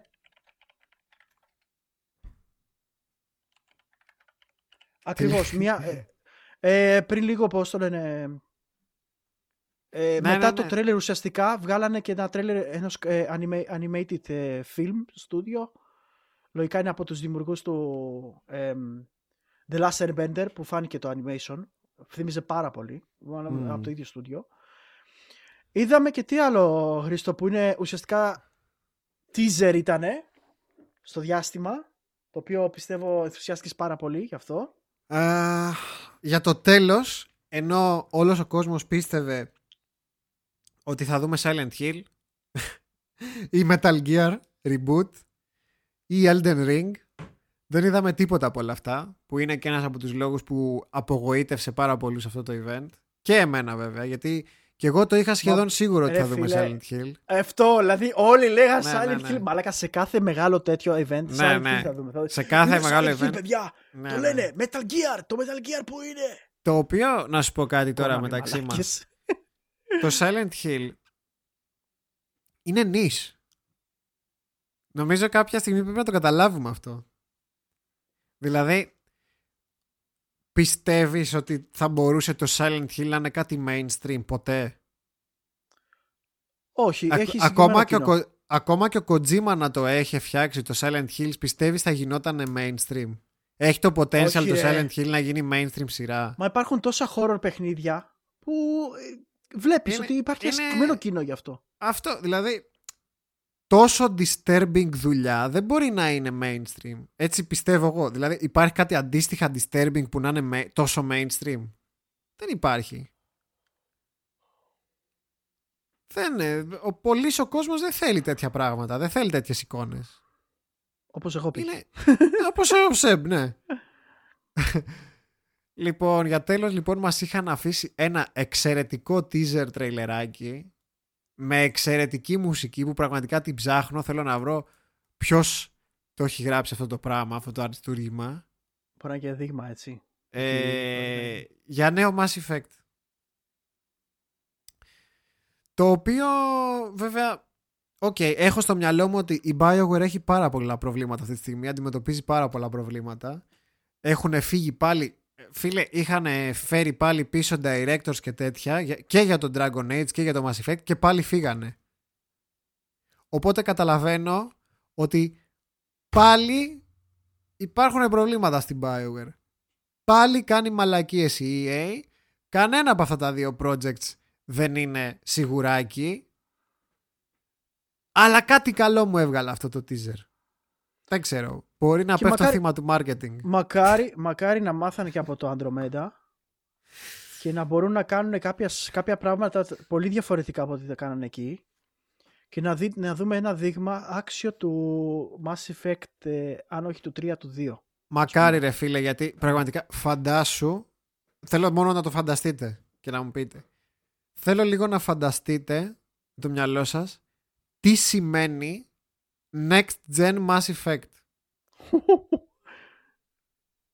Αν είδαμε τώρα ένα παιχνίδι σαν το Cyberpunk 2077, θέλω να, θέλω να βάλετε λίγο με το μυαλό σας τι σημαίνει Next Gen Mass Effect. Άμα γίνει σωστά, έτσι. Άμα γίνει Πάντα. σωστά. Μμ. Ή τι σημαίνει Next Gen Dragon Age. Αυτή η πικρή γεύση του Andromeda, φίλε, όμως επισκιάζει ναι. όλο αυτό το γεγονός. Andromeda και 2 δυστυχώς... μυρίζει. Ναι, ναι, ναι. Εμένα Και δεν ας μου ελπίσουμε μύρισε ότι- Andromeda 2. Ε, μου- Μπορεί να μυρίζει λόγω του, των προβλημάτων του στούντιο. Σε αυτό έχεις δίκιο και εμένα μου βρωμάει κάτι εκεί πέρα. Αλλά ποτέ δεν ξέρεις. Έχουν σωθεί και έχουν σωθεί πράγματα που δεν το περιμένουμε. Και μακάρι να γίνει έτσι, ε. Μακάρι να γίνει έτσι, εννοείται. Είναι ένα franchise το οποίο δεν, ε, δεν πρέπει να ευτελίζεται και να περνάει στο έτσι και να καταστρέφεται από τους, από τους θείους της EA η οποία άσχετο τώρα, απλά το θυμήθηκα επειδή το είδα στο teaser του Mass Effect άρχισε να, ξα... να ξαναχρησιμοποιεί το branding του Electronic Arts δεν ξέρω αν το είδατε το παρατηρήσατε; Παρατήρησες Ελεκ- εσύ; Όχι EA. Έγραφε φίλος στο τέλος του τρέλερ Electronic Arts. Είχα να το δω και 15 Ξέρω εγώ. χρόνια. ναι. Άσχετο. Απλά έτσι για το fun fact. Μετά έγινε, αφού έβγινε το γνωστό το EA Sports. Ναι, ναι, to the ναι, game, αυτό. Θυμάσαι, μετά το EA το κρατήσανε. Ναι, ναι, πλέον είναι EA. Και είδα μετά από τόσα χρόνια να χρησιμοποιούν το branding Electronic Arts. Που είναι πιο cool εννοείται. Λοιπόν, Λοιπόν, ε, θες αυτά να με την... αναφέρουμε- ε, Να αναφέρουμε λίγα πραγματάκια από τα επόμενα θεματάκια, μιας και τελειώσαμε τα awards, Gaming Awards. Ναι, ναι, και το τελειώσαμε με Cyberpunk. τα awards. Είπαμε πάρα πολλά για τα awards, είπαμε πάρα πολλά για το Cyberpunk. Έχουμε κάποια ακόμα θεματάκια έτσι που προέκυψαν μέσα στη βδομάδα, τα οποία φυσικά πέρασαν λίγο under the radar, γιατί καταλαβαίνετε τι γινότανε. Λοιπόν, με τι, τι θέλεις να ξεκινήσουμε; Ε, μπορούμε να πούμε πολύ τα μικρά θεματάκια του τύπου ας πούμε ότι το Prince of Persia π.χ. έδι- ε, έγινε delayed Α, το remake, μιλάμε για το Sons of Time το οποίο έγινε remake ναι, ναι, ναι. θα γίνει ένα remake Το όλο είχαμε του δει, παιχνιδιού ναι. από ένα στούντιο στην Ινδία και, μα- και δ- ανακοινώσαν ότι γίνεται delayed για το Μάρτιο 18 του 21 οπότε περιμένουμε λίγο Ε, το Ε, χρειαζόταν, γιατί θυμάσαι πώς ήταν αυτό. Εί- είχε, είχε, ναι, είχε το προβλήματα σε trailer. φάση η ανταπόκριση του κόσμου δεν είναι τόσο καλή Δε, ήταν σαν να μην έχει textures, ρε. Αλλά ναι, ήταν και το θέμα ότι φαινόταν πως ήταν ε, Πολύ, προχει... underdeveloped. πολύ πρόχειρο δουλειά φαινόταν. Ή δεν ξέρω. Χρειαζόταν χρόνο, ήταν πρόχειρο δουλειά, δεν ξέρω. Ναι. Όπως και επίσης και το ε, Halo Infinite πλέον officially είναι λέει, γίνεται launch το φθινόπωρο του 21. Οπότε θα αρχίσει το, φο- το Halo Infinite. Ε, εντάξει. Ε, Πιστεύω- Καλός ή κακός, ναι. Πιστεύω θα δούμε πιο νωρίς το multiplayer όπως το είχαμε πει. Ε, Ε, θεω- αν όχι θεω- Φλεβάρι τόσο νωρίς που είπες, λίγο αργότερα θα το Θεωρώ πως φθινόπωρο του 21 εννοούν ότι θα βγει το, το campaign. Α, το, το multiplayer μπορεί να το δούμε και πριν το καλοκαίρι, πιστεύω εγώ. Το free. δούμε. Δεν ξέρω, θα δούμε. We shall see. Θα δούμε. We shall see. Ε, μπορούμε να πούμε και για το Destiny, το οποίο ε, Μμ, υπάρχει, Σημαντικό. οπ- ε, υπάρχει η δυνατότητα να γίνει open, ε, cross-platform μέσα στο 21. Πράγμα που αν το σκεφτείτε είναι πάρα πολύ ωραίο και σημαντικό για, το, για τη σειρά Dyna- Destiny 2. Γιατί πρ- όπως έχω πει, εγώ έχω κάνει ένα 180 σχετικά με το παιχνίδι. Μου άρεσε πάρα πολύ. Ε, και πιστεύω ότι θα δώσει κι άλλο λίγο άνοιγμα, όπως έδωσε και το άνοιγμα του π.χ. του Titanfall, το οποίο πήγε στο Steam. Α, μ, άρχισε να παίζει πάρα πολλοί κόσμος και χαίρομαι γι' αυτό. Και το άλλο θέμα το οποίο θέλω να πω είναι σχετικά με το Bioshock 4, Α, το οποίο έλα, έλα. Λέει ότι μάλλον μπορεί να είναι open world RPG. Ε, Αν, ε, αυτό φάνηκε από τις job listing οι οποίες γίνανε να, προ- για τις Μμμ. προσλήψεις δηλαδή του κόσμου. φάνηκαν ναι, κάποιες job listings για το... Πες μου πόσο ηλίθιο είναι αυτό για ένα παιχνίδι σαν το Bioshock Α, το οποίο πρέπει να ακολουθεί αυτό το ρημαδιασμένο trend πρέπει όλα να γίνουν open world. κοίταξε, Εκτευρίζομαι μαλάκα με τον Θεωρώ ότι καταλαβαίνω τον εκνευρισμό σου. Τα έχουμε ξαναπεί με- με όλα αυτά τα AAA ότι όλοι πρέπει να γίνουν open world RPG. Πιστεύω το Bioshock είναι από τα franchises που έχει το potential όμως. Έχει μεγάλο potential. Έχει πολύ ωραίο κόσμο. Ε, θα μπορούσες να πεις ότι προς τα εκεί βάδιζε και στο τελευταίο, το Infinite. Δεν ήταν open world, αλλά... μμ, μμ, θα μπορούσε και να. Ε, εντάξει. Ε, εντάξει. Εγώ πάντως Τους δεν εμπισ- συμφωνώ. Πρέπει Τους ίσως και καλά να γίνουν εμπιστεύομαι. όλα... Τους εμπιστεύομαι δείξει, του ρε φίλε. Bioshock, τους developers. Κάτσε ρε, Έχουν και το, κάνει- Infinite, και το Infinite όμως έχει προβλήματα. Τρελά προβλήματα. Εντάξει. Εμένα μου άρεσε το Infinite. Σε εμένα μου πολλούς άρεσε δεν άρεσε, το εμένα μου τελικό άρεσε το στάδιο. Infinite. Το τέλος ήταν ε, συχαμένο, συχαμένο ηλίθιο. Ε, ε, εντάξει. Οκ. Περι, περιορέξος, Ε. ας πούμε. ναι. Ωραία. Και εδώ, και εδώ ερχόμαστε στο άλλο νέο, το οποίο μόλις τώρα πριν, χθες νομίζω έγινε κατάληψη του νέου. Σημαίνει ότι το World of Warcraft Shadowlands πούλησε 3,7 εκατομμύρια κόπιες το πρώτο 24ωρο και λέει είναι, ήτανε, ήτανε το πιο fasting selling PC game ever, πράγμα που καταρρίφθηκε από το Cyberpunk στο game launch του. Ε, το Cyberpunk είναι στα single player. Αυτό είναι στα multi.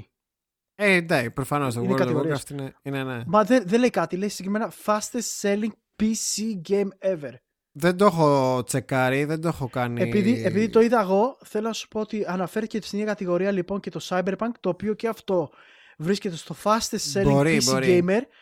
Από όπου και, τα, και οι κόπιες των 8 εκατομμυρίων που πουλήθηκαν του Cyberpunk, Ναι, ναι. Μπορεί, το 75% είναι του PC. μπορεί λίγες, λίγες μέρες αργότερα να καταρρίφθηκε από το Cyberpunk αυτό το ρεκόρ, όντως. Ωραία. Και τρέξτε, τρέξτε, τρέξτε. Το Star Wars Knights of the Old Republic 2 The Sith Lords Coming του iOS, Android και το Δεκέμβριο του 18. Ε, δε- Δεκέμβριο 18, 18 Δεκεμβρίου, συγγνώμη.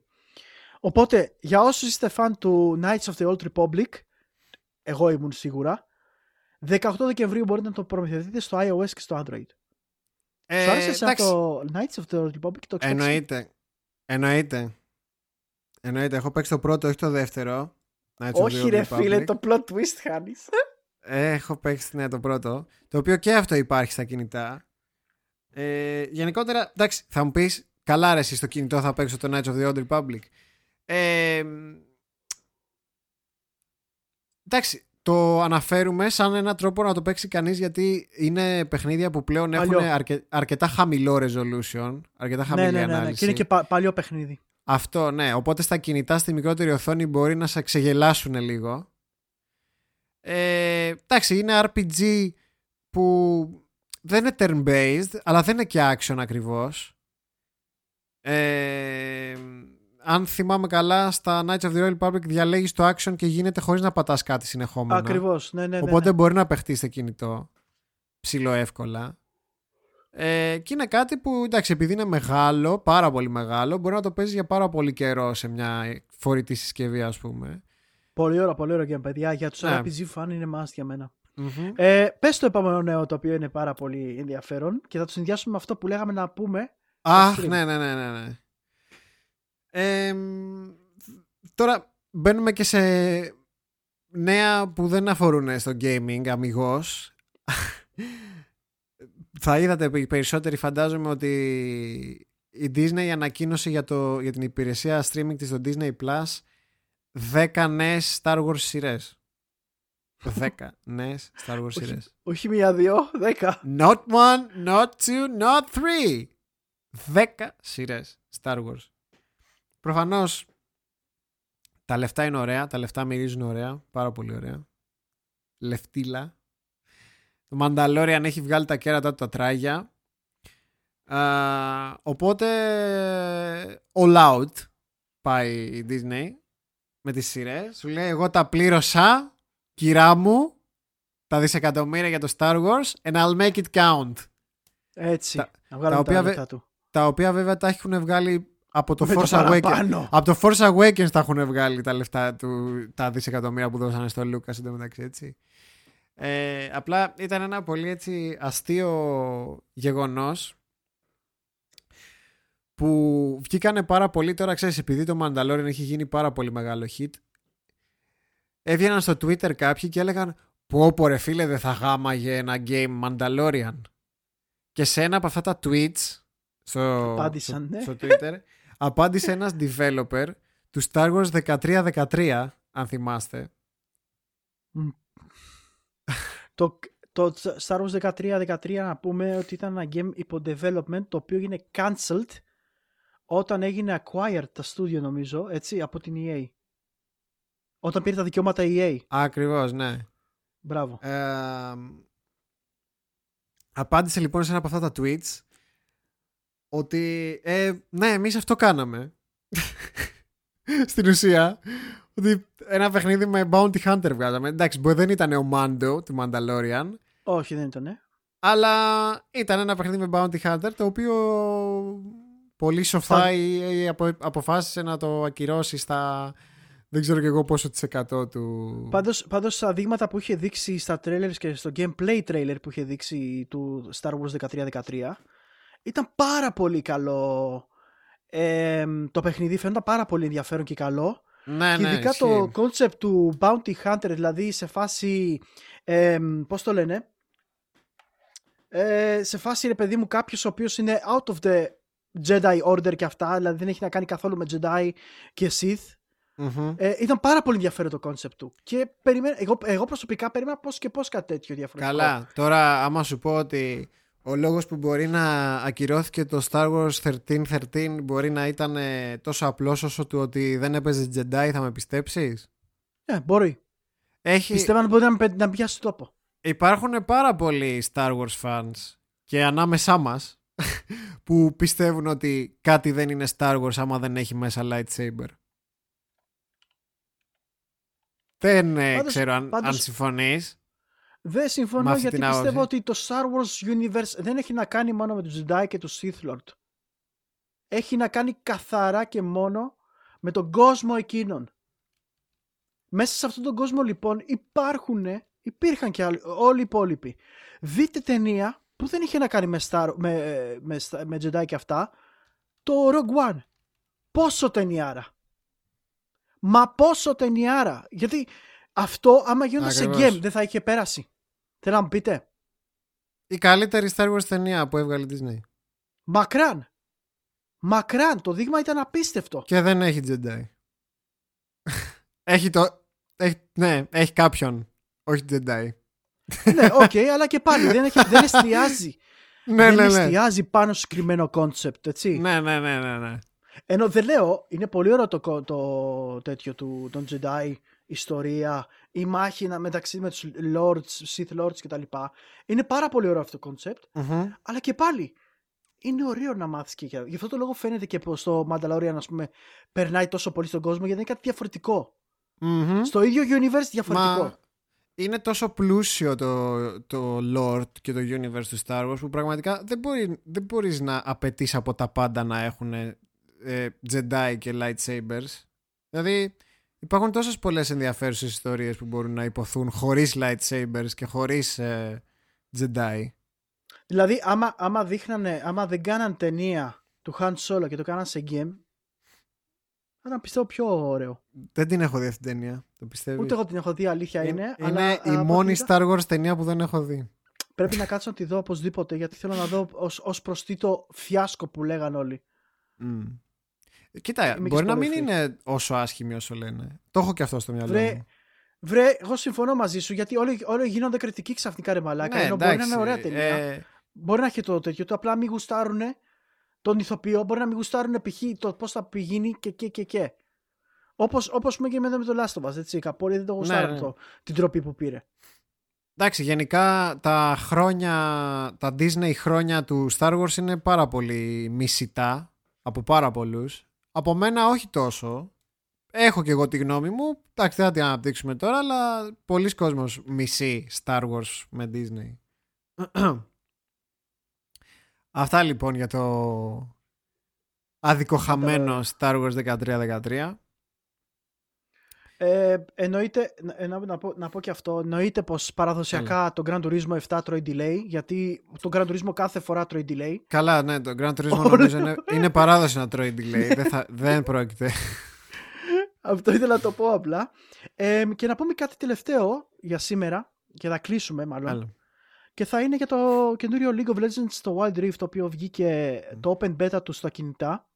Ε, Για όσους δεν το ξέρετε λοιπόν μπορείτε να πάτε να κατεβάσετε το League of Legends. Δεν είναι promo, απλά το λέμε ότι υπάρχει, γιατί είμαστε gamers, πάνω απ' όλα. Ε, μπορείτε να το κατεβάσετε να το δείτε στο παιχνίδι, είναι beta, ξεκάθαρα. Και αυτό που μπορώ να πω σαν player του League of Legends που είμαι πολλά χρόνια, μπορώ να πω ότι είναι πιο τα γραφικά του είναι πιο καλά από του PC παιχνιδιού σε θέμα γιατί Αυτό πάλι. Ε, ε, φαίνουν τα χρόνια του ρε σε Χριστό. Είναι 10 χρονών engine. 10 ετών Ε, αλλά- engine. Την οποία αυτή τη στιγμή με τους ήρωες και τα animation που βγάζουν την πουσάρουν στα όρια. Είναι, φαι- φαίνεται. Και Mm. φε- έρχεται λοιπόν καινούρια engine στο κινητό που πηγαίνει πάρα πολύ smooth το παιχνίδι. Εγώ παίζω σε Galaxy S9 όχι το Plus το απλό το S9 σε αυτό παίζω το Wild Rift. Και μου παίζει 60 fps σταθερά, πάρα πολύ smooth. Είναι, είναι ok, δεν τρελάθηκα. Είναι οκ. Εντάξει, λι- με λίγους heroes νομίζω. Champions, με, πώς τους λι- λέει με εδώ, πολύ League, λιγότερους ναι. χείρο ένα αυτό δεν γίνεται να βάλουν Ναι, εντάξει. 150 Εντάξει, είναι και σειρμίδες. beta, οκ. Και ε, υπάρχουν ακόμα. ε, φαίνεται το παιχνίδι πολύ φτιαγμένο για κινητά, καθαρά και μόνο σκέψη για κινητά. Δηλαδή, μην περιμένει να βγει στο PC.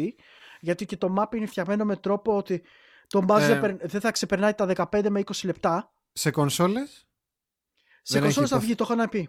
Α, οκ. Κονσόλες είναι- βγαίνουν και κινητά. Θα είναι cross-platform Ναι, σε όλες σίγουρα. αυτές; Οκ. Σίγουρα. Μια χαρά. Και σαν, σαν πρώτη γεύση πάντως ήταν αρκετά θετική. Ε, αναμένω να δούμε πώς θα το χειριστεί η Riot και η Tencent. Θα το πούμε έτσι γιατί πάνω απ' όλα είναι η Tencent.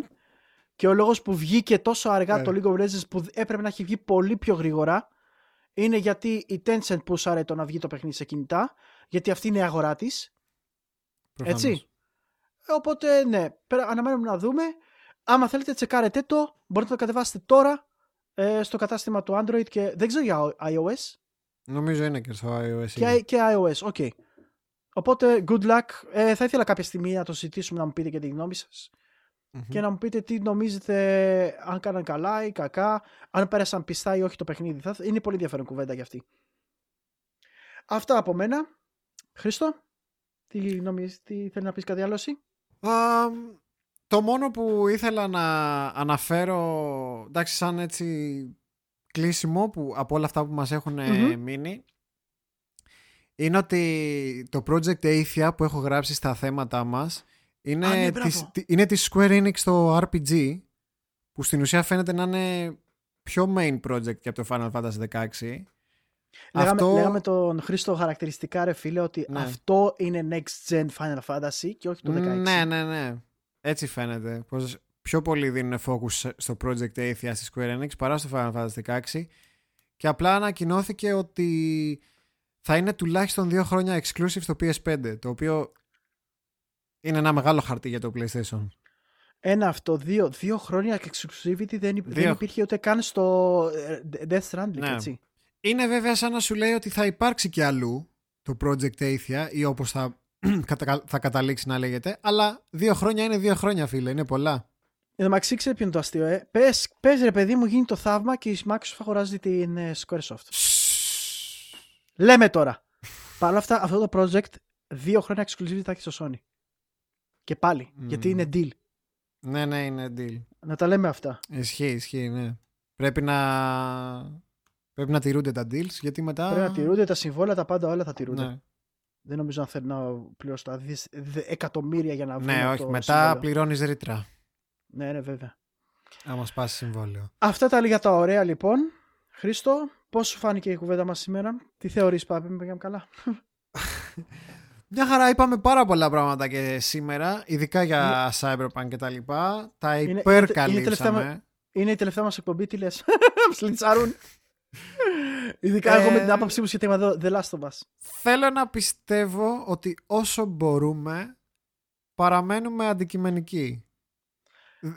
Ποτέ δεν μπορεί κανείς να είναι 100% αντικειμενικός και δεν ε, περνιόμαστε για δημοσιογράφοι, που ούτε οι δημοσιογράφοι είναι Ακριβώς. αντικειμενικοί, έτσι, μην γελιώμε, μην, μην κοροϊδευόμαστε και μεταξύ μας δηλαδή τώρα, έτσι. Να πω μόνο από τη μεριά μου που μερικές φορές ακούγουμε λίγο aggressive και τα λοιπά, που μιλάω λίγο έντονα. Πρώτον, γιατί παθιάζομαι.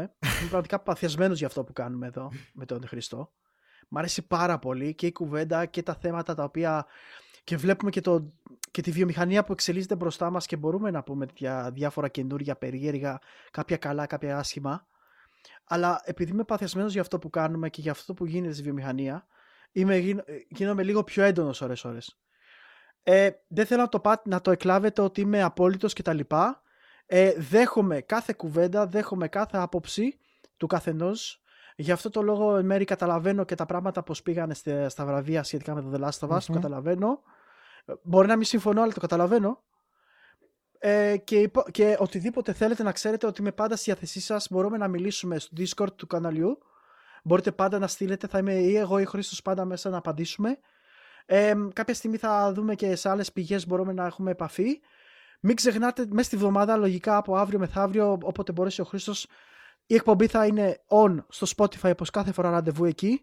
Αύριο, αύριο θα είναι στα podcast άδικα η εκπομπή. Όσοι μας ακούτε από εκεί σας ευχαριστούμε πάρα πολύ γιατί μας ακούτε και αρκετοί από τις υπηρεσίες podcast. Είμαστε και, Και- πάρα πολύ χαρούμενοι και χαιρόμαστε γι' αυτό. Εν τω μεταξύ, πάντα λέμε στα παιδιά καλησπέρα, ενώ οι περισσότεροι μας ακούνε πρωί στο audio. Οπότε από την πρέπει, επόμενη να- φορά- πρέπει να την κόψουμε αυτή την καλησπέρα, δεν γίνεται. Θα αισθάνονται Οπότε- άσχημα τα παιδιά. Οπότε θα πω γεια σας από την επόμενη φορά. Για να Κάπως ξέρουμε έτσι, ότι ναι. μιλάμε λίγο πιο casual και στα παιδιά Ναι, τα ναι, οποία μας πιο ακούνε το generic, πρωί. πιο generic Ναι, ναι, άνοιγμα. ναι, ναι. Οπότε να σας ευχαριστήσουμε πάρα πολύ για την υποστήριξή σας και για αυτό που κάνουμε, σε αυτό που κάνουμε. Και όπως είπαμε κάθε φορά ανανεώνουμε το ραντεβού μας για την επόμενη Κυριακή με καινούρια νέα και καινούρια πραγματάκια και ε, καλό σας βράδυ και καλή εβδομάδα σε όλους. Καλή συνέχεια, παιδιά.